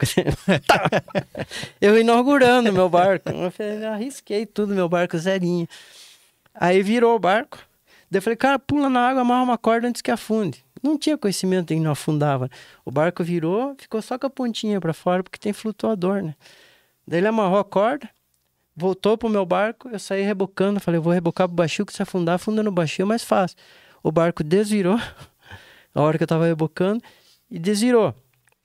Como ele ia corricar, ele só tinha uma varinha com a isca e o outro parceiro dele com a varinha com a isca. Já estava tudo armado e o passaguá. As iscas enroscaram no passaguá, o passaguá flutuou. Então eles recuperaram as duas varas. O tanque flutuou. Eles só perderam o que tinha dentro do isopor. Cerveja, refrigerante, gelo, essas coisas. Aí nisso chegou o socorro do iate, porque foi bem ali no, no, furadinho do iate de, de Caiobá. Chegou o socorro do iate. Passei eles pro barco do iate e fui pescar. Então eu fui pescar, a largada era sete e meia, oito horas, uma coisa assim. Eu fui pescar nove e meia. Aí fui pescar num lugar que tinha treinado e aquele dia estava abençoado. Eu jogava a caixa de isca assim os peixes pegavam. Tá? Então, nós pescamos durante o dia mais de 100 robalos na superfície. E aquele tempo era medida, não era quantidade. Quantos de medida se pegasse? 32 ou 35, não lembro na época. Era menor do que é hoje. Hoje é 35, né? Era 32. Quantos você pegasse, você podia levar. Ah, não tinha uma quantidade. Não, não. Era medida. Aí nós, nós ficamos pescando, às vezes a gente tinha que ligar, não tinha aerador no barco, tinha que ligar o motor para dar uma volta, para oxigenar o viveiro, para não morrer os peixes. E o peixe estava tava preto de peixe dentro do barco, porque se ia jogando não ia vendo. Depois que se ia ver que se dava medida ou não, né? Eu sei que fizemos essa pescaria maravilhosa, voltamos. A hora que um amigo olhou o viveiro assim e falou: Cara, vocês ganharam a prova, né? Com esses peixinhos aqui, que era tudo na faixa de 800 a 1,1 kg, essa faixa. tudo essa faixa. Com esse peixinho aqui. Só que a gente, Ah, a gente jogou- sabe. É, a gente sabe bem como é isso. É, só que nessa Médiazinha época, baixa. nessa época, Ah, bom. eu pensei, É, em 94. Daí, aí é um eu tenho uma quilote hoje ideia, é um- o que ficou em segundo, que já é falecido, o Bonato, que ficou em segundo, ele pegou 13 peixes. Deu o mesmo peso que o nosso, 21 peixes. 13. Pe- 13 peva, é tudo O pevão. tamanho das Tá, placas. deu o mesmo peso que o nosso lá com... com... Nós ganhamos por gramas. Tá? Só no currículo. O cara que afundou é sobrinho dele. E o socorro do iate veio, levou o barco pra lá, os caras secaram as velas e tal, eles foram pescar e ficaram em terceiro. Ave, mano. Então é história, é história, né? Você tá. Bro, podiam ter se matado, cara. Que perigo, né? É, eu quase Por passei por cima do dele. barco passando Imagina. a orelha do cara. Então, a partir daí, foi estabelecido no regulamento, logo nos anos posteriores, que os best boats arrancavam antes. Quando você fosse arrancar com um barco menor, a onda já estava lá, você via a onda, não passava por você a onda.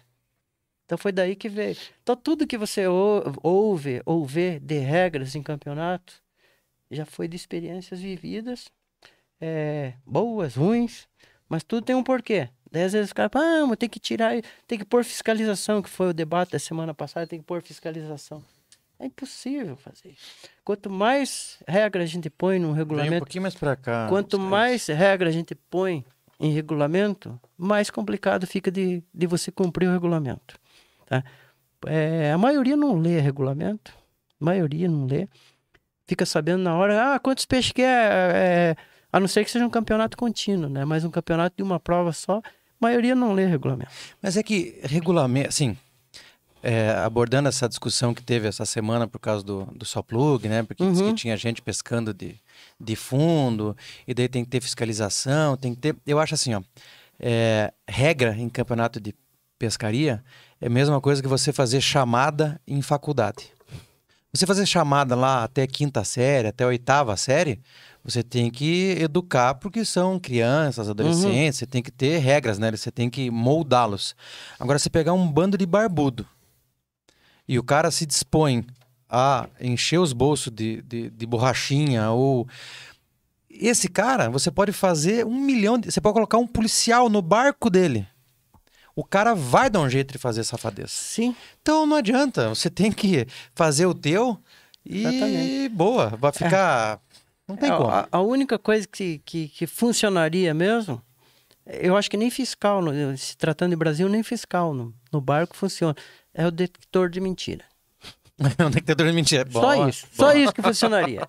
Onde é que É. você pegou Chegou, esse. da, é, chegou da medicina. Não, você chegou já- da prova, senta lá, amiguinho. Senta lá. Não. E, o- e uma chibata do lado, né? O detector apitar, schlau! Ou fica de joelho no milho. É, mas então, é, é, essa mesma prova que eu descrevi para vocês aí, que, que foi um- em termos de plug, assim, em campeonato, foi a melhor prova que aconteceu assim em termos de quantidade para mim até hoje. Eu fui saber muitos anos depois, é, o falecido Reynolds veio para o nosso clube e ele começou a conhecer a gente. Eu e o meu antigo parceiro Emerson, começou a conhecer. Aí ele falou assim numa reunião. Ah, tá aqui o bicho? É, Pesca Ele dinâmica? falou assim na reunião: agora que eu tô conhecendo vocês, eu sei que é impossível o que falavam de vocês. Aí eu me assustei, né? Falei, como assim? Aquela prova lá em 1900 em Guaraná de Rolha que vocês ganharam, teve um cara que falou que vocês compraram os peixes. Então, por isso que eu me solidarizo com, com o pessoal que ganhou a prova agora, porque joga no ar, teve chuncho, mas quem? Aí não É. fala, ah, é o cara que ganhou, é o cara que ficou em segundo. Ah, então, é, é- é muito é muito maldoso você fazer um comentário é, não dando nome aos bois. É muito maldoso. Porque você afeta quem não tem nada a ver com o troço. O cara foi lá, ganhou na raça e tal, daí fica aquela estigma. Daí alguém ouve lá, fala, não, os caras ganharam porque fizeram chuncho. Nem sabe direito a história. Aí o reino me contou quem que tinha espalhado. Eu falei, não, agora você apontou a tira, eu quero saber quem que espalhou. Na época era um cidadão chamado Ari Valério. Esse cara foi mostrado, estava iniciando os programas de pesca, o, o Deconto tinha um programa chamado Aliêutica, na época. Era, era bem, estava engatinhando o programa de pesca no, na TV. E foi mostrado no programa de pesca esse cara armando rede no Capivari, com o agasalho da Piapar, que era a entidade maior de, de iscas artificiais aqui no, no Paraná. O cara com o agasalhinho da Piapar armando rede. Porra. Filmado. Era o cara que acusou de, de que a gente fez chute. Só que nunca chegou pra mim isso aí. Fica nos bastidores. Fico te olhando de canto. É, é porque daí o que acontece? Os caras que ficaram, é, é, sei lá, entre os cinco primeiros, Uhum. é, acabam. Eu, eu vi as discussões e por algumas vezes cheguei a pegar o celular para escrever falei, quer saber uma coisa? Só que daí o que acontece? Aí o pessoal que tá vendo do outro lado acha assim, ó, os caras ficaram quietos, então é porque estão devendo. E na verdade você não tá devendo, você não tá com um saco de discutir o sexo dos anjos, porra. É, então, Da mesma forma que você pensou em pegar o celular, eu peguei também. Para dar o depoimento, eu já tinha feito o planejamento. Porque o deconto, ele tem uma isca, seeking. Seeking é, para quem não sabe, que afunda. E tava ruim de peixe. E você sabe onde tem os canais que tem peixe. Então, que vai que pega. Na sexta-feira, nós fomos tentar pegar no canal com a seeking. É um plug. Você está pinducando com o plug. Tá? É porque em olho de longe o, É, o trabalho da vara parece que tá pindocando, né? Só que se eu pegasse peixe, eu ia filmar. Porque eu sabia que ia dar esse tipo de, de conversa. Mas não pegou. Então a gente abandonou a ideia. Nós abandonamos essa ideia. Mas existia a possibilidade dos caras estar pescando com uma isca dessa. Mas até para quem organiza, você não vai conseguir filmar um cara pescando de, de fundo, numa prova de plug, numa qualidade boa. Porque o cara vai escutar o barulho do teu barco, enfim, você não vai. Só se você, tipo, numa curva, você subindo de elétrico, o cara não vê e você acaba. Senão é muito difícil, você vai ter que filmar de longe. Uhum. De longe você nunca vai ter a certeza de que é, de que o cara estava fazendo. Então eu acho assim, é, filmou, manda para organização. Mandou para organização, a organização não não puniu, fica quieto. Entende? Não tem por que você jogar no negócio. Outra, eu vi os caras, você filmou? Você tem que comprovar? Não tem. Então fica quieto igual. Entende? Não, não tira o brilho, porque o que me irritou na discussão Não foi nem o fato de que, porra, podem estar pensando que, tipo, a gente estava pescando de, Uhum. de negócio. Não foi nem isso, porque, com perdão da palavra, eu tô cagando se acharam que a gente pescou com isso ou com aquilo, porque a gente sabe que não. Uhum. É, mas assim, é, tirou o brilho da prova, porque no dia seguinte, no mesmo dia, né, e, e se estendeu por quase uma semana, ninguém falou da prova. Ficaram falando só disso, disso, disso, disso. Cara, foi um dia bacana. é, é, a- a- a- o, o dia tava bom. Não choveu nas provas do Beluga, o que é um milagre. Uhum. É, A cabeça de chuva, Catarina. é, tinha bastante gente na água. Não embelugou o tempo. É, não embelugou o tempo. Ah, a gente ficou na frente da, da marina lá do, do Chico, a gente ficou uma hora, nós estava acho que em cinco ou seis barcos amarrados um no outro, boiando, esperando a hora de subir. Pô, um momento super legal, né, bebendo, cara? conversando. Foi top. Enfim, tudo que fica de Eu- bacana. Eu, tava ali, eu não fiquei com vocês porque eu tinha que subir a serra. Então deixei Ah, o é, Marcelo você com o tá- barco, é, mas, eu, exatamente. mas eu acompanhei a Exatamente. de vocês ali. Então, assim, tudo que tinha de, de bacana que a prova te, te, te traz, Proporciona, né? todo mundo esqueceu. Tá entendendo? Aí você fala, É. porra, ainda não. Acho que pro- pro- até pra organização fica um sentimento. Não, e um Ruim, bando né, de? Foda, barbudo, porque, cara. Não é criança A gente discutindo. tava falando de, que- de organização de, de campeonatos e provas e tudo mais. Pra nós só vamos participar, beleza, mas muita gente não tem o entendimento, né? Não sabe o quão complexo e trabalhoso é pra você Exatamente. conseguir é, é, fazer a prova. E comentários, Quanta coisa envolve. É. Nossa. e comentários como esses que foram levantados vai afastar muita gente e vai dizer, eu não vou participar no troço que já tem carta certa para carta marcada para ganhar a prova, porque os caras fazem chuncho, porque os caras trocam peixe. É igual eu falo dos gaúchos lá que trocaram, trocavam peixe. Cara, não tem uma prova. Eu competi com os caras, os caras são extremamente competitivos, até mais do que nós. Falar em trocar peixe, eles se matam entre eles, igual a gente aqui. Então, É, até são- tem uma são discussão desse negócio de, É, de prova conversas, né? com premiação, prova com. Bom, você comentou no início que você jogava bola é, suburbana. Eu joguei, hoje em dia só corro, bem mal e porcamente. Mas chegou uma hora que eu decidi que eu não ia mais jogar nenhum jogo de futebol valendo. uhum. o que quer que, que fosse, uma caixa de cerveja, nem o horário. Por quê? Porque os caras ficam malucos, velho. Os caras davam, cada enxadada a cada negócio e falam, não, nego, eu tenho que. Amanhã tem que trabalhar. Então, pela, pelo, pelo excesso de competitividade, eu deixei de, de fazer Mas isso. eu até paro ímpar a competitividade aqui. Não tem, vem, vem na brincadeira comigo, dá no meio também. Aí os caras tiram essa competitividade, né? Porque, ah, o cara amarrou peixe, ah, o cara. Ah, eu acho assim, é muita lenda urbana. Muito. Entendeu? Eu acho assim que deve ser um trabalho absurdo você ter que amarrar um peixe, você Mas ter que. eu vou te dizer uma coisa bem sincera. Eu não vejo cara de ponta, cara que ganha falando isso. Eu vejo perdedor falando isso. Também.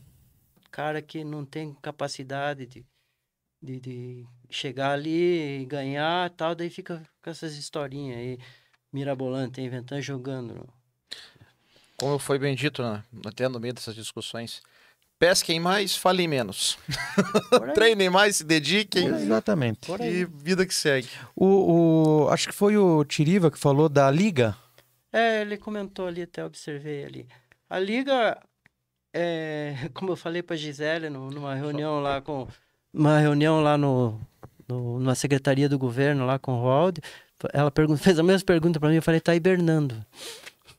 tá hibernando pelos mesmos motivos do brasileiro, que que é, a liga é um pouquinho mais complexa porque não é uma prova só. São várias provas. Aí se já requer um calendário. O nosso calendário ele tá tá bem recheado de provas. Nossa senhora. Ah, é, é, se a mulher for brava em casa, é divórcio. Se- ou o cara leva ela pescar junto. Tá? Cara, tem muita É, prova esse porque é ano, né? muita Tem. prova. É uma em cima da outra. Acho que até isso atrapalhou bastante vocês, né? pra- Inclusive, Porra, inclusive, isso, né? inclusive. Então é muita prova, fica difícil. Então, se é o que eu falo, se for para fazer um, uma coisa meia boca, não faça. Ou faça bem feito ou não faça. Então a minha a minha ideia, talvez mais para frente, é chamar as cabeças dos clubes e conversar novamente, porque eu sou muito cobrado a respeito da liga porque é um campeonato mais técnico. Por que, que é mais técnico? Porque não é só pesca de robalo. Perdão. Você vai pescar outros peixes. Em outros lugares, inclusive. outros né? lugares. Então você tem que ter conhecimento técnico, conhecimento local e por aí vai. Mas então ela não, não, não morreu. Tá descansando. Não, não. É o que eu falei, tá hibernando. Tá hibernando. Tá Tá hibernando. descansando. e ela é uma prova organizada pelo o clube de pesca de vocês. Não, não, Não. não, Essa é de todos os clubes. A diretoria da liga tem, tem, tem Um pessoas. representante de cada. Não necessariamente, mas as pessoas influentes que influenciam em todos os clubes. Ah, entendi. Pessoas que entendem do- da parte técnica, entendem do, do- da parte da arbitragem, de, de tudo isso. E que estão ali com sangue no olho também para participar. Hum, E o, o brasileiro, sim, é do, do Clube Capivari Cachoeiro. do Clube Capivari. Uhum. Quanto tempo que tem o Clube Capivari? O Clube Capivari já está indo para. Ele foi fundado em 98. Foi fundado em 98. Então, tem chão já. Igual diz o Tiriva, só tem dinossauro? Tem só dinossauro. E daí é o que eu falei, a, a nova geração. Não, tem, tem caras mais novos aí que. que tá- Só que o, a- as reuniões do Capivari não são para discutir técnica, não são para discutir isca, não são. É uma reunião de amigos para bater papo. Assar uma carne. E a gente, se eventualmente pintar uma conversa, assim. Teve muita gente que entrou no nosso clube e saiu porque ele achou que ia lá e aprender um monte de coisa, sugar conhecimento.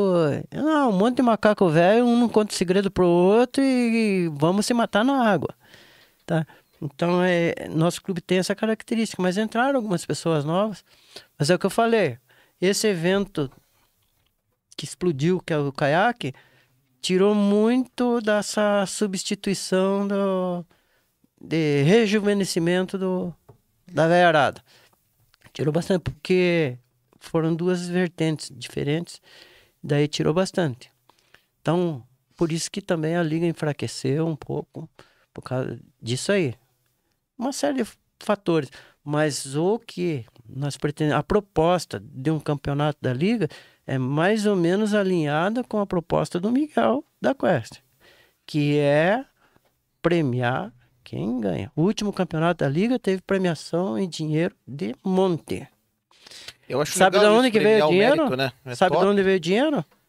Com exceção do Pietro, que, que, que fez um patrocínio em dinheiro da, da, da Namoro? Fuji, Da Fuji. da Fuji, veio das, das inscrições. Toda a premiação, toda a prova tinha premiação em dinheiro.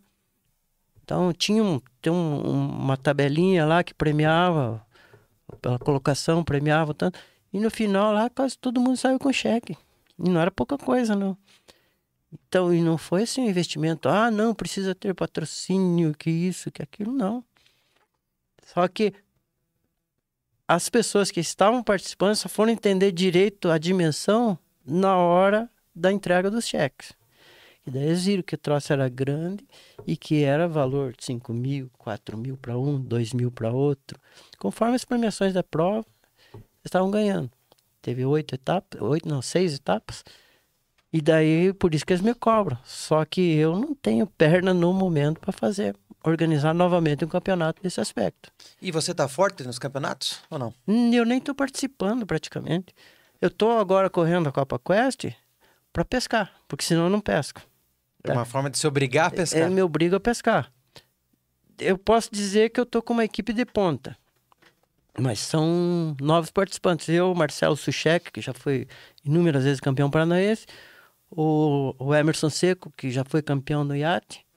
Então a minha equipe é de ponta. Mas eu- eu- o que eu comentei, nós ainda não estamos naquela fase de brigar no barco. Quando a gente briga no barco, é porque daí já tá bem íntimo e tal, e já tá muito entrosado. Aí, mas nós não estamos nessa fase. Estamos na fase do namoro ali. Tá. então nós estamos namorando também. Porra, faz tempo que estamos namorando. Começa, começa a brigar, daí vocês vão ver que dá certo. A gente só briga com o Tchek quando ele perde os peixes. Faz parte. Não, mas é esse tipo de briga É. que eu tô falando. né? Não é a briga de entrar na porrada. É, é essa briga, porra, você fez cagada, esse tipo de coisa assim, sabe? Nessa prova do plug, cara. Ele, perde, ele perdeu. A gente perdeu, né? Não é o cara que perde, né? É o Hum. barco que perde. Mas aí quando o peixe pulou assim e foi embora. A gente nem se olhou. A gente tava olhando pro peixe. Quando aconteceu, ele jogou a vara no barco, eu joguei o passaguá, a gente virou de costas. Nem falamos nada, só respiramos assim. E foi no começo O Renan, prova, coitado, né? nem viu o que estava acontecendo. Tava animado no plug dele lá. E a gente ah, passou, sei lá, uns 30 segundos, quase um dolorido, minuto. É dolorido. A gente se olhou. Cara, o que que. Não sei, velho. Ele pulou e veio. Tchau. Um cepo de um flash. Esse, esse cara que perde os peixes, ultimamente sou eu. viu? Mas é bem o que você falou mesmo. Não se fala mais nada, fica tudo É quieto, dolorido. porque se falar dá briga. A você, fez, Deus- você afrouxou, você isso. No final das É, no contas, final das contas, conseguimos dar a volta por Mas- cima e conseguimos uma É. Excelente é era- classificação, era cedo, né? Sim. cara? Era, Era cedo, isso que foi meio foda. dia e meia, sei lá. Hum. Tinha muito tempo pra pescar ainda, entende? Mas um flash grande, a partir de 2 quilos aí pra se tirar no plug, não é. é, não porque gente falou, assim. não adianta, cara. É muito mais pra ele do que pra gente. Mas mil Seria vezes, meu recorde pessoal de flash. né? Era grande, cara. Bonito, bicho. Fazer o quê? Achar um Mas- desse no dia da prova é excelente. né? É... que Eu ainda não que superei. ia- Vai mais algum tempo. Vai mais algum tempo. Faz parte. Deixa eu fazer um ganchinho. Como é que é o nome do. Tem um outro canal, moçada, pra quem tá nos assistindo aí, que é o TucunaCast.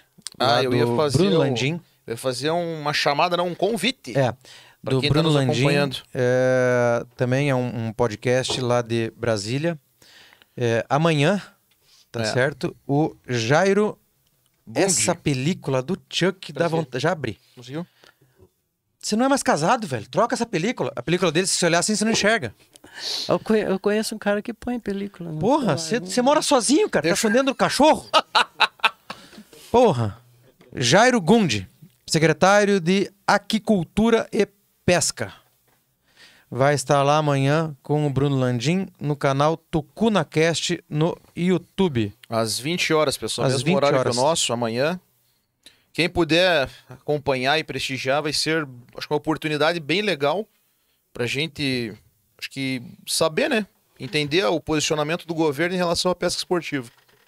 É, Então se inscrevam lá, participem que essa conversa promete. é bacana. Vamos sortear um, um boné da Papec?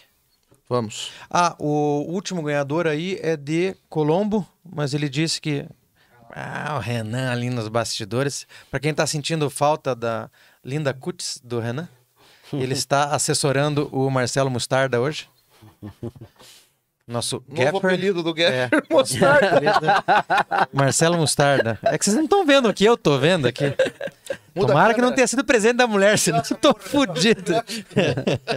Vamos lá aqui, um boné da Apapec. Vamos lá.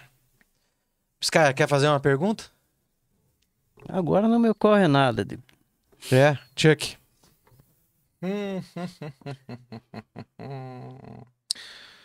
Rapaz, deixa eu pensar, deixa eu pensar. Fui pego de surpresa agora. Meu Deus Porra. do céu. O que, que eu vou perguntar? Eu tava com isso na cabeça. Mas é que eu acho que ele não falou, Exatamente. ele não precisou. O do Sabe? plug, Pera- sim. Então, rapidinho, pessoal. O Biscaia falou o recorde dele, o peso do peixe, do peva, que ele pegou no plug. Qual foi o peso do peixe? Valendo. Valendo! Agora vai ser um... Recorde do Biscaia no plug. Ele até falou que. Vou dar É, uma dica aí. Foi flecha- até um plug da Deconto. Dá de conta, é. Do, não, Moro. Da Moro. Da Moro. Moro, aquele tempo não eram juntas ainda. Ah, era separado. Faz tempo. E vou dizer o Rio. Foi no Saimirim. 3,300? Vai vendo aí. Ele tá aqui, já foi o Lisandro, já matou. Não. Não, foi o primeiro ali, ó. Não, 3,300. 3,330. Ah, Ah, 3,330. 3,330. Ah, é mesmo, lembrei. 333. É o 333. O Isso aí. Lisandro- o Lisandro Lisandro. Conhece ele? Conheço. Ah, Lisandro, mas você conhece Biscaia, porra. Estão brincando. Segnel errou. Ah! João Carlos Santos passou perto. Lisandro é aqui de Curitiba? É de Curitiba. Lisandro, então você pega o seu boné lá na Forangler. Esposa ok? do Paulinho, 1973. Galera tá. Separa delay, lá. delay. Separa lá. Pega lá na. Temos só um brinde que vai para São Paulo, né? O resto é o pessoal aqui da. Um de Colombo, um de São Paulo. Que tá. prestigiando o evento. Com mais o bonés pra Biscaia. Temos mais um. Quer fazer pergunta? Quer que eu faça?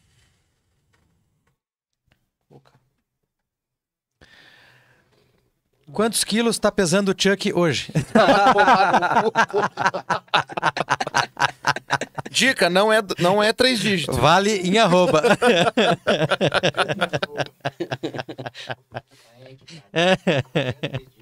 Qual a idade do latino? 38. Aham. Vamos lá, vou fazer uma pergunta. Eu tenho uma ideia. Então pergunta. Eu. Faça. Pra complicar um pouquinho, nós falamos, né?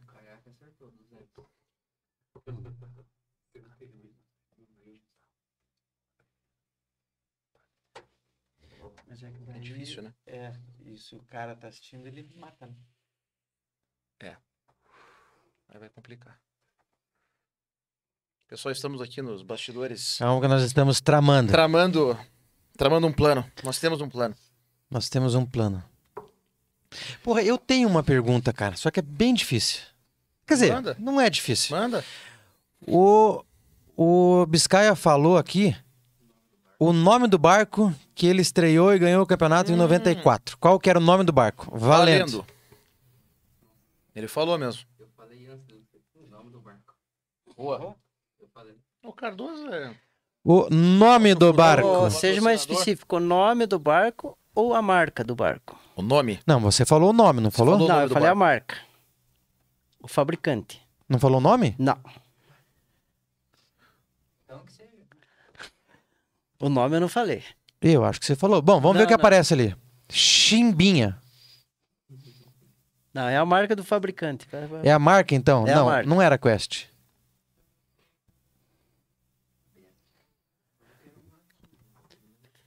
Era um latinha. Flecha, não. A flecha é, é- já é na era de- do. Ali, matou. Lisandro de novo. é, É, mas o Lisandro foi o que ganhou? O Lisandro já ganhou. Quem escrever antes? Quem escrever antes o que o Lisandro escreveu, ganha. Era a marca? Eu achei que era o Eu nome. achei que era o nome. Olha lá, Sequinel. Ele não erra uma, né? É. Sequinel, pega lá com o Paulinho. Lisandro, eu não sei se você já estava com a gente quando a gente explicou isso. É, Ah, mas as regras são lá em cima, né? Quem já ganhou um sorteio não, não ganha outro. É automaticamente excluído. Mas parabéns por estar ligado. Mas parabéns por estar ligado. E obrigado. É, exatamente. Muito obrigado. Show de bola. Também? Não. Não. Esse aqui, o Fabiano estava nos assistindo, né? Até agora, não sei se ainda tá ali.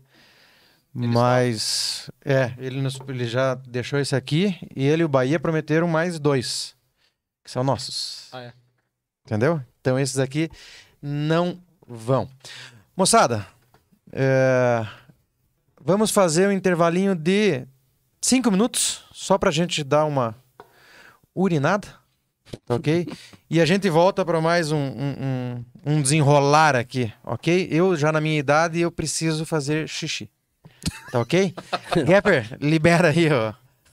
Vamos faturar?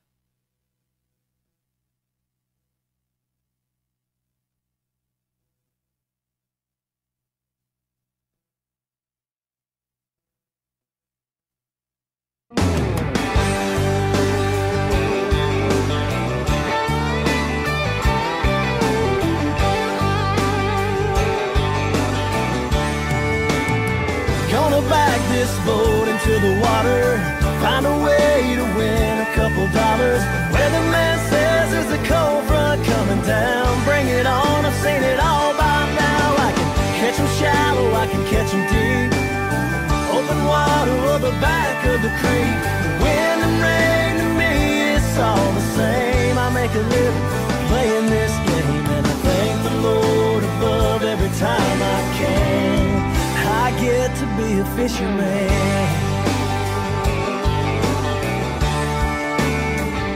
I get to be a fisherman.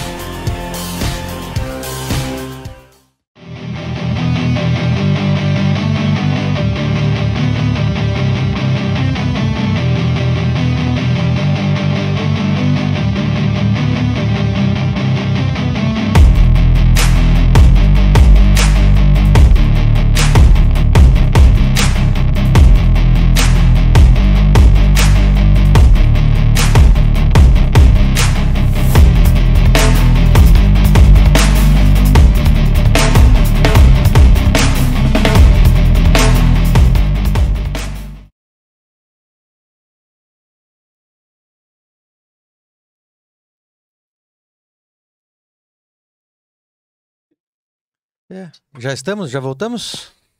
Deixa só o nosso Gaffer 2 abastecer aqui o quentão, por gentileza. Quer mais quentão, Biscay? Só um, um dedinho aqui, só pra esquentar mesmo, que tá frio Frio aqui. pra caramba. Pera aí. Ah, o próximo patrocinador aí tem que ser de ar-condicionado. Ar-condicionado. É, estúdio é gelado. Um arzinho quente. Obrigado. Vamos lá. Mas você falou que não tá correndo os campeonatos agora, mas Falta de tempo. falta de tempo. Falta por de causa de, tempo. família e bebê Isso, pequeno. isso. E... Lojas, principalmente. A família, a família dá um jeito. Minha, minha esposa adora pescar. Tá? E é pescadora também, não é. Não vai lá só para ficar cuidando do marido, ela vai pescar. É, eu, eu não consigo tirar ela da água quando a gente tá. Não, tem que ir porque tá escurecendo, daí é ruim de navegar. Não, mas. sabe? Então é, Mas que bom, né? é parceira. Que bom, que tá, bom. tá, então não é por causa disso que eu não tô indo pescar. Não tô indo pescar justamente. Agora com a filhinha nova também, mas ela já foi no barco. Só que com esse frio não dá. Mas as minhas lojas me consomem muito tempo. Sabe? É, Tem né? loja do que, Biscaia? De acessórios para celulares, inclusive, tava falando da tua película ali, você pode passar lá, que eu não vou dizer o nome aqui, porque senão eles vão querer patrocínio também. Não, mas nós já vamos querer. Você falando ou não, nós vamos querer. Corta o áudio. Não, mas dessa película, vá lá, eu vou pagar a película nova Ó, pra tá, li- você. tá ligado? Tá ligado? Não, ver? não dá pra ver nada. É assim que é bom. Mas você tá escondendo do teu cachorro? Da mulher que limpa o apartamento? Do que, de quem que você tá escondendo isso daí? Cara, faz tempo que eu coloquei essa película. Não, senhor. Você trocou Não, e colocou essa merda de volta. Mas assim que é bom. É. Vai tomar banho, rapaz. E como é que sobreviveu nessa pandemia aí? Com as economias de 33 anos de trabalho na Petrobras, Moeu tudo. moeu tudo. Você trabalhou na Petrobras. Olha só. Mas ali na, aqui na Repar? Do lado. Do lado? Na, é, na antiga Ultrafértil, depois teve 500 nomes que privatizou, estatizou de novo. Mas o último nome era ANSA. É, Araucária Nitrogenados. Mas era da Petrobras, a divisão de fertilizantes. Mas você gosta de campeonato, Biscar? Cara, De disputar o campeonato? cara, até de palito. De qualquer coisa. Eu sou competitivo. Então, você é, é que nem você falou do futebol lá, que você tá para brincar. Eu não tenho brincadeira, não. Ele falou que até no Paro Ímpar. É, é. para o ímpar, Vai pro tudo ou nada. Tudo ou nada. Então, é, eu adoro o campeonato. É, o campeonato, para quem não sabe, é, e vê a gente falando assim, é, é diferente. É diferente. É uma outra competição, não é uma pescaria. Não é pesca... Quando você consegue fazer uma pescaria no campeonato, é o, é o manjar dos deuses, porque é muito difícil você fazer uma pescaria no campeonato. Que é aquela relaxada e tal. É tenso, do... a largada já é tenso. E já fui, já fui pior, porque eu me preocupava muito com a largada, em largar na frente. E quando eu tinha 250, era, quem tinha mais era um 250. Depois que começou a vir os 300, daí eu parei e baixei a bola. Mas quando tinha um 250, era sempre eu na frente. Tinha, não tinha para ninguém. Mexia no barco, modificava ponto de equilíbrio para navegar mais. Uma série de coisas, mas era dois campeonatos. Um era do arrancadão. Mas que é um tesão, né? É o que o Tiriva participa. É, No de arrancadão, o Tiriva é um monstro. o bicho é foda. O bicho é Então, foda. Eu tenho saudade do, do- de quando eu tinha. Só que hoje, para mudar num 150 para um 250, eu quase tenho que comprar outro barco. Diferença do motor. Hoje É, é, uma tá brincadeirinha muito muito cara, né? Muito caro. Tá então, pesado. dá para fazer as pescarias ali com, com 150, dá para participar do campeonato. Então, vamos nessa aqui. No brasileiro, você disputa também ou não? Fica só na organização? No, no primeiro brasileiro, eu me inscrevi. é, comecei a disputar, mas já me chamaram, que deu, deu um BOzinho lá. E daí, a partir do primeiro, eu não participei mais. Fiquei levando imprensa e tal, mas me inscrevia. E daí, é até interessante que o, o, o penúltimo brasileiro, o último não me inscrevi. Falei, não, não dá para sair. Mas no penúltimo brasileiro, eu fui ali na Ilha das Garças, fechei a cota com flechinha e perdi, estourei linha com flecha de 2 quilos. Eu pesquei meia hora. Fiquei lá entre os 50 por aí, de 200 e poucos barcos. Então, se fosse uma prova de plug, tinha achado o cardume dos flechinhos de, de, de 40, 50 centímetros. O brasileiro, ele é peso. É peso, só que nós estávamos estudando para esse fazer vídeo, porque é uma tendência que eh, se fortaleceu essa tendência com a pandemia, né? Para não ter aglomeração, é uma tendência. Eu acho que perde muito né, em termos de show, perde muito. O pessoal chegava, apresentava. O- A coisa que eu, eu não vi na minha vida inteira, o, o que eu vi nesse Brasil, no último brasileiro. É, cara com um peixe de 6 quilos ficar em sétimo, oitavo lugar. Caramba, velho. Então eu tava na pesagem, vira e mexe, me aparecia um com flecha de 5, 6 quilos. Então saiu muito flecha grande no Brasil. Eu acredito que. Eu quero ver isso, mas eu acredito que vai ser muito difícil ver o tanto de peixe que saiu no último brasileiro. Qual foi o maior robalo já apresentado no brasileiro, na história do brasileiro? No Sky? brasileiro, se eu não me engano, foi no primeiro brasileiro, no segundo brasileiro que o Marquinhos foi campeão, um flecha, se eu não me engano, de 10,200. Se alguém tá lembra o peso exato, pode escrever aí, mas eu acho que o Marco Andriola e o Jean apresentaram, se eu não me engano, 10,200. Tava do meu lado quando pegaram. É, é, eu te fiz essa pergunta porque é bem isso que você comentou. É, tem uma. Ah, é, eu minto, minto, minto, minto. Esse peixe ele pescou no sul brasileiro. Sul brasileiro. No brasileiro foi nessa prova. Então o maior peixe, eu acredito ter sido Johnny Gley ali com, com o Ed, eu não lembro o peso. Mas era em torno de 7, 7 quilos e pouco. é, nesse dia saiu bastante peixe. É, ali. é nessa média de 5 a 7. Era 7, 8 quilos, assim. Não chegou no peso do, do, do que o Marquinhos pegou, que foi 10 e pouquinho, 10, 200, mas foi num, no sul brasileiro, foi brasileiro. antes do brasileiro. É, eu te perguntei porque é, é uma tendência, né? A gente está vendo que é uma tendência você realmente fazer filmagem, é, até porque ela, ela preserva muito mais o peixe, né? Não que Sim, É, esse negócio de que, ah, porque o peixe é solto no mesmo lugar que ele pegou, não é. Porque o cara não vai. Achou um cardume, ele não vai parar de pescar. Mas Sim. ele vai soltar próximo, né, de onde ele vai pegou. sacrificar menos em Ah, termos de navegação. menos tempo dentro de Isso. viveiro, Menos tempo é. Só que em contrapartida, você perde isso que você já comentou também, né? O espetáculo de você ver. o charme, né? É, eu Charme, não sei é, se legal. vocês acompanham é, aqueles Bassmaster que tem nos Estados Unidos. Sim, sim. Lá eles não se importam que o peixe morra. Tá? O peixe vai pro estádio. Eles põem uma pílula lá pro peixe ficar. Peixe- Ah, o e- Rod comentou é, com cravo, né? Mas E só- todos os peixes capturados não voltam pro mesmo lago. Não. é. Eles fazem repovoamento, É, tem um só todo que é, esquema. é esse que é o tchan. Eles, numa, num campeonato desse, que premia milhões, é, morre lá, vamos dizer, 50 peixes, para cada 50 eles põem mil. Então, é, É outro eles mundo, né? fazem repovoamento. Então, esse tipo de, de, de, de situação permite que eles abatam. Abatam não, é- não é para morrer, mas morreu para eles, morreu, morreu. A gente aqui não faz repovoamento. Se a gente matar, a gente tá matando matriz. É isso que me incomoda, às vezes, é, as pessoas matarem matriz. Para chegar num, hoje, para chegar num 2, 3 quilos um peva, é uma raridade. É um guerreiraço, né? Guerreiro, Porque- imagine o DNA de um bicho desse. É. Mas então você acha que o brasileiro pode chegar nessa tendência de. Queremos spoiler. briga, briga, briga. Cara, o brasileiro é um povo. É um povo que é diferente do mundo inteiro. Acho que por causa dessa miscigenação tem. Tem o, tudo que é de bom das outras raças e tem tudo que é de ruim. Tem um pouquinho. Então, é, esse próprio campeonato que você participou ali, que vocês foram bem, já vê esse murmurinho e tal. É, a gente tentando, como organizador de campeonato, desde os primórdios, acabar com coisas de clube, de clubismo e fazer uma coisa forte. Igual o que a federação está tentando fazer hoje, mas não dá certo, porque cada um torce o nariz para um lado e tal. E se você tenta fazer alguma coisa, eles começam a atrapalhar essas pessoas, começam a atrapalhar, não ajuda e ainda atrapalha.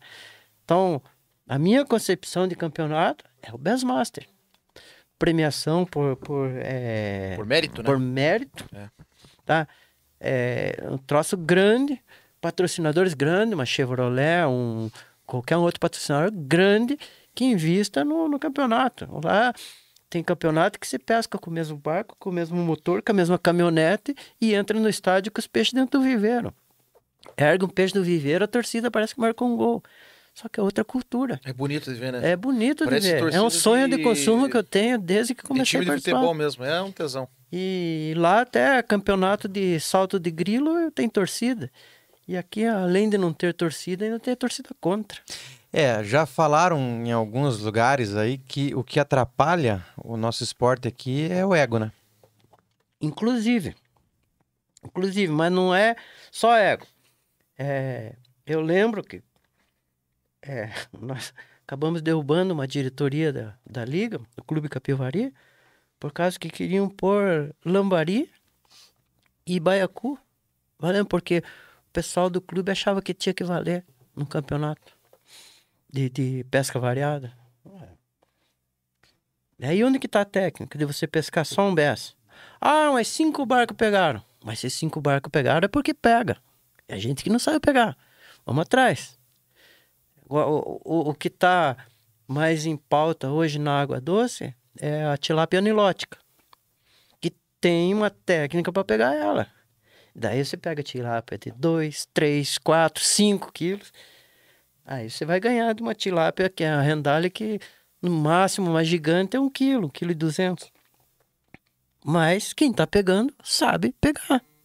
Se sabe pegar, é, porque, pega. É. Então vamos atrás e, e aprender. é, fazer leitura de terreno, de, de- de como que é o pesqueiro que ela pega, que profundidade, que isca. Isca a maioria sabe, que, é- que é o que chama ferrinho agora. né? Os ferrinhos que afunda, que, que pega. Mas não sabem as técnicas, não sabem material. Então, é, o, o problema é esse. Não é só, só vaidades, não é só dor de cotovelo. O problema é esse. Eu quero ajeitar pro meu lado, entendeu? Se eu sei pescar bagre, tá, então tem que ter bagre no campeonato, daí eu me saio bem, tá? É a lei do Gerson lá de levar vantagem. Então não, não- foge um pouquinho disso aqui de vaidade. É mais é eu me beneficiar pro que eu sei. E como é Tirar que vo- vantagem, né? Tirar É, vantagem. E como é que você lida com, com a vaidade? Porque você já falou aqui que você é absurdamente competitivo. Então, assim, e você é, você é foco, né? Uhum. Não só você, como. Telhado, na casa. É, não, digo assim, foco por quê? Porque, por exemplo, quem corre o Open, quem corre os campeonatos aqui em Guaratuba, conhece os 10 ali, ou conseguiria eleger os 10 que eles acham que são os melhores ali. Sim. É, então você acaba virando foco, né? Uhum. Então, quando você vai para um campeonato e um cara fica na tua frente, você ficou lá em 17, o cara ficou em 16, ele olha e fala, mas eu fiquei na frente do Biscaia. Como é que você lida com essa vaidade, por ser competitivo, de você ir mal numa prova e falar, puta que pariu, velho. Eu, olha, eu, eu já sei que eu vou mal porque eu não estou treinando. Então eu já vou sabendo que eu não vou ganhar, tá? Os últimos campeonatos que estou participando. Até lá em, em, em Mauá, nós demos uma treinadinha, né? Nós ficamos em quinto. Mas lá eu sabia que a gente ia ficar bem Foi pesca de traíra? traíra. Eu sabia que a gente ia ficar bem. É, se a gente treina, a gente vai bem. Então eu vou. é, a- a- da velha guarda, eu, Miguel, a gente já vai sabendo que a gente vai apanhar. Só que a gente dá a cara para bater. O que aconteceu, com raras exceções, da transição minha de aprendiz para os ídolos, essa transição que está ocorrendo constantemente, é que os ídolos maiores não davam cara para bater. Eles pararam de participar do campeonato, com exceção de Conto, que esse, é, para mim, ó, no nosso meio aqui, é uma pessoa mais idônea que tem. O de Conto dá cara para bater direto. tá?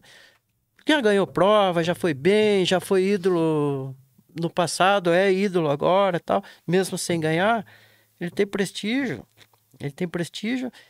O, o, o Pietro, que é uma geração depois da minha, também já ganhou um monte de prova e tal. Dá a cara para bater. Não tem. Se você tá ali no meio, você sabe como é que é o meio. Agora eu entrar só, eu quero ganhar. Mas eu sei quando eu vou ganhar.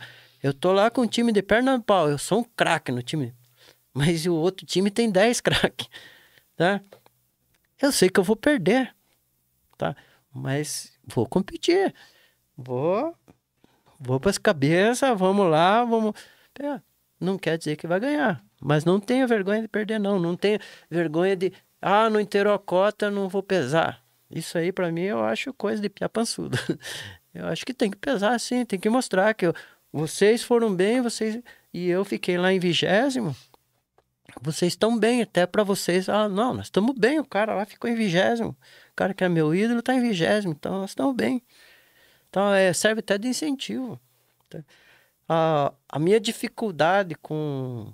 que a maioria me conhece, pelo tanto de tempo que eu estou na, na estrada aí, é justamente isso que eu acabei de falar. Me conhece e eu não conheço as pessoas.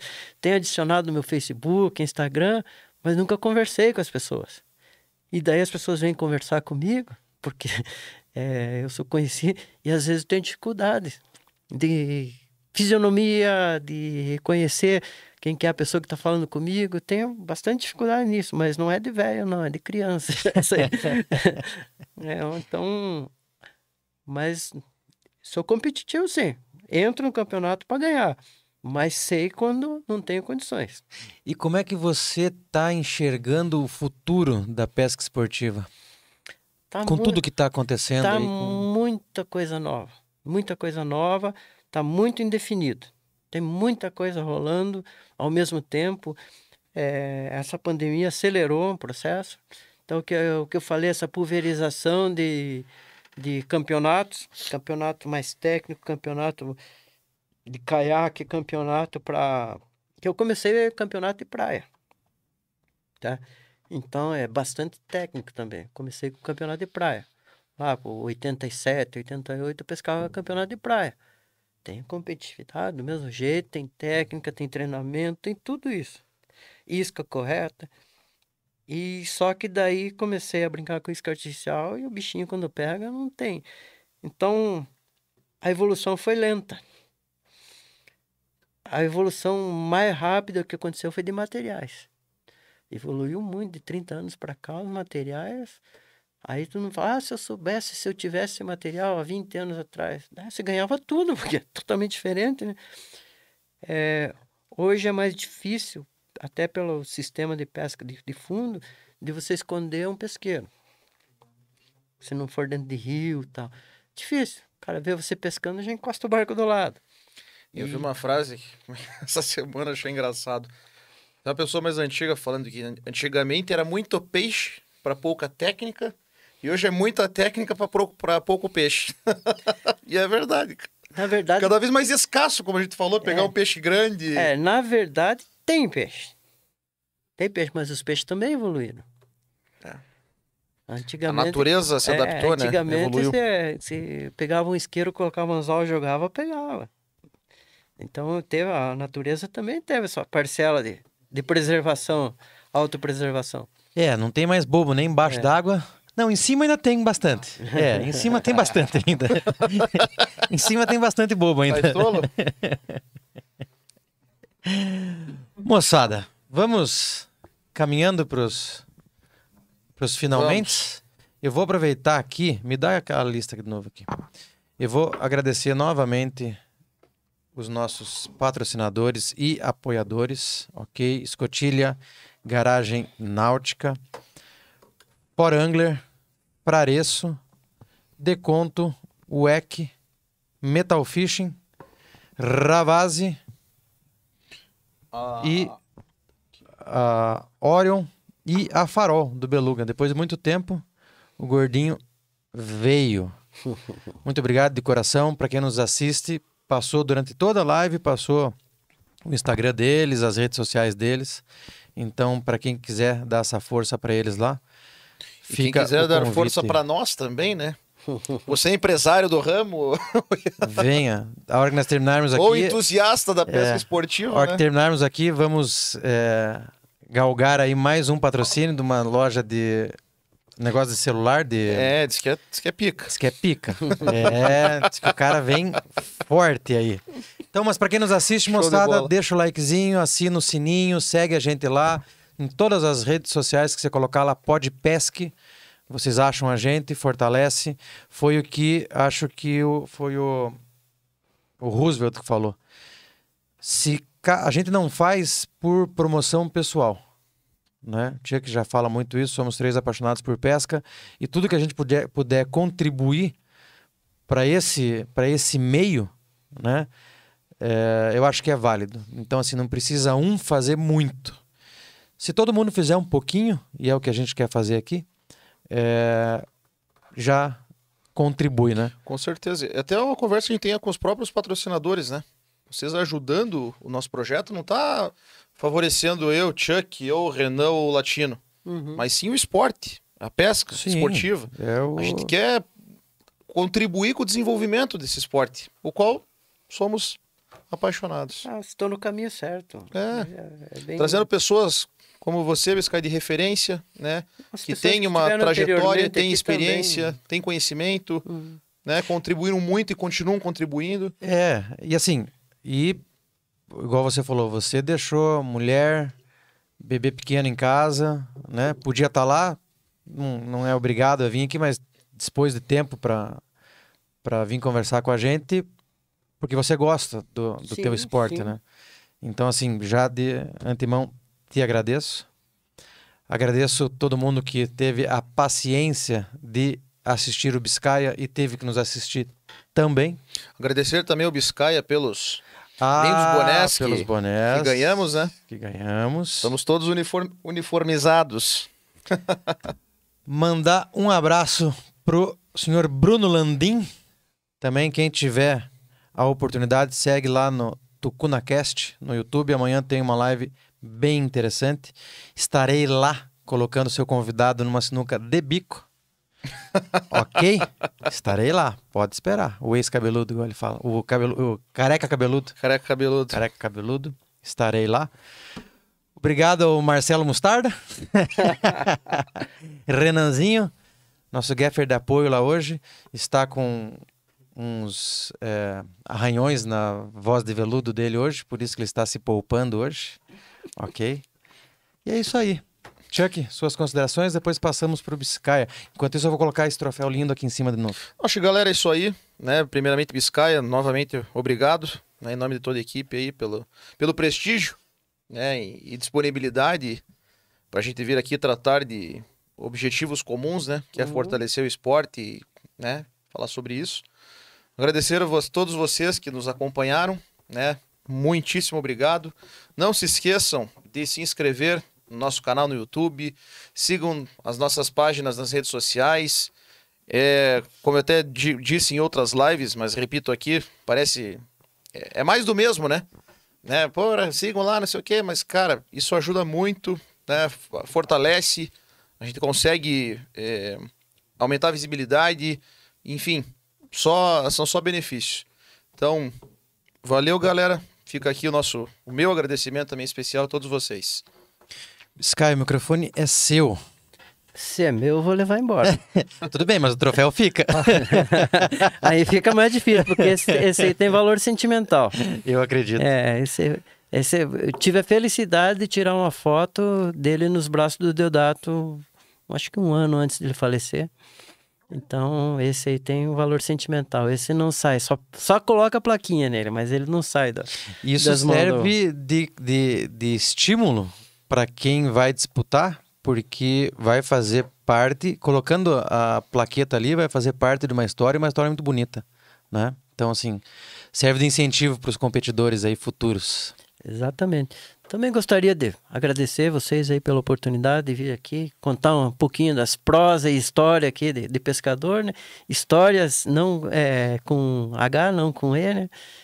É, a gente ficaria a madrugada toda aqui falando de pescaria, de- das coisas engraçadas que aconteceram, coisas polêmicas, é, prós e contras, mas é muito bom esse bate-papo aqui e vocês vão ter total incentivo meu para continuar em frente porque vocês estão no caminho certo. Parabéns pelo programa. Show de bola. Obrigado. de palmas, né, meu povo? Quem Vamos que lá. é quem que é Laura Maria?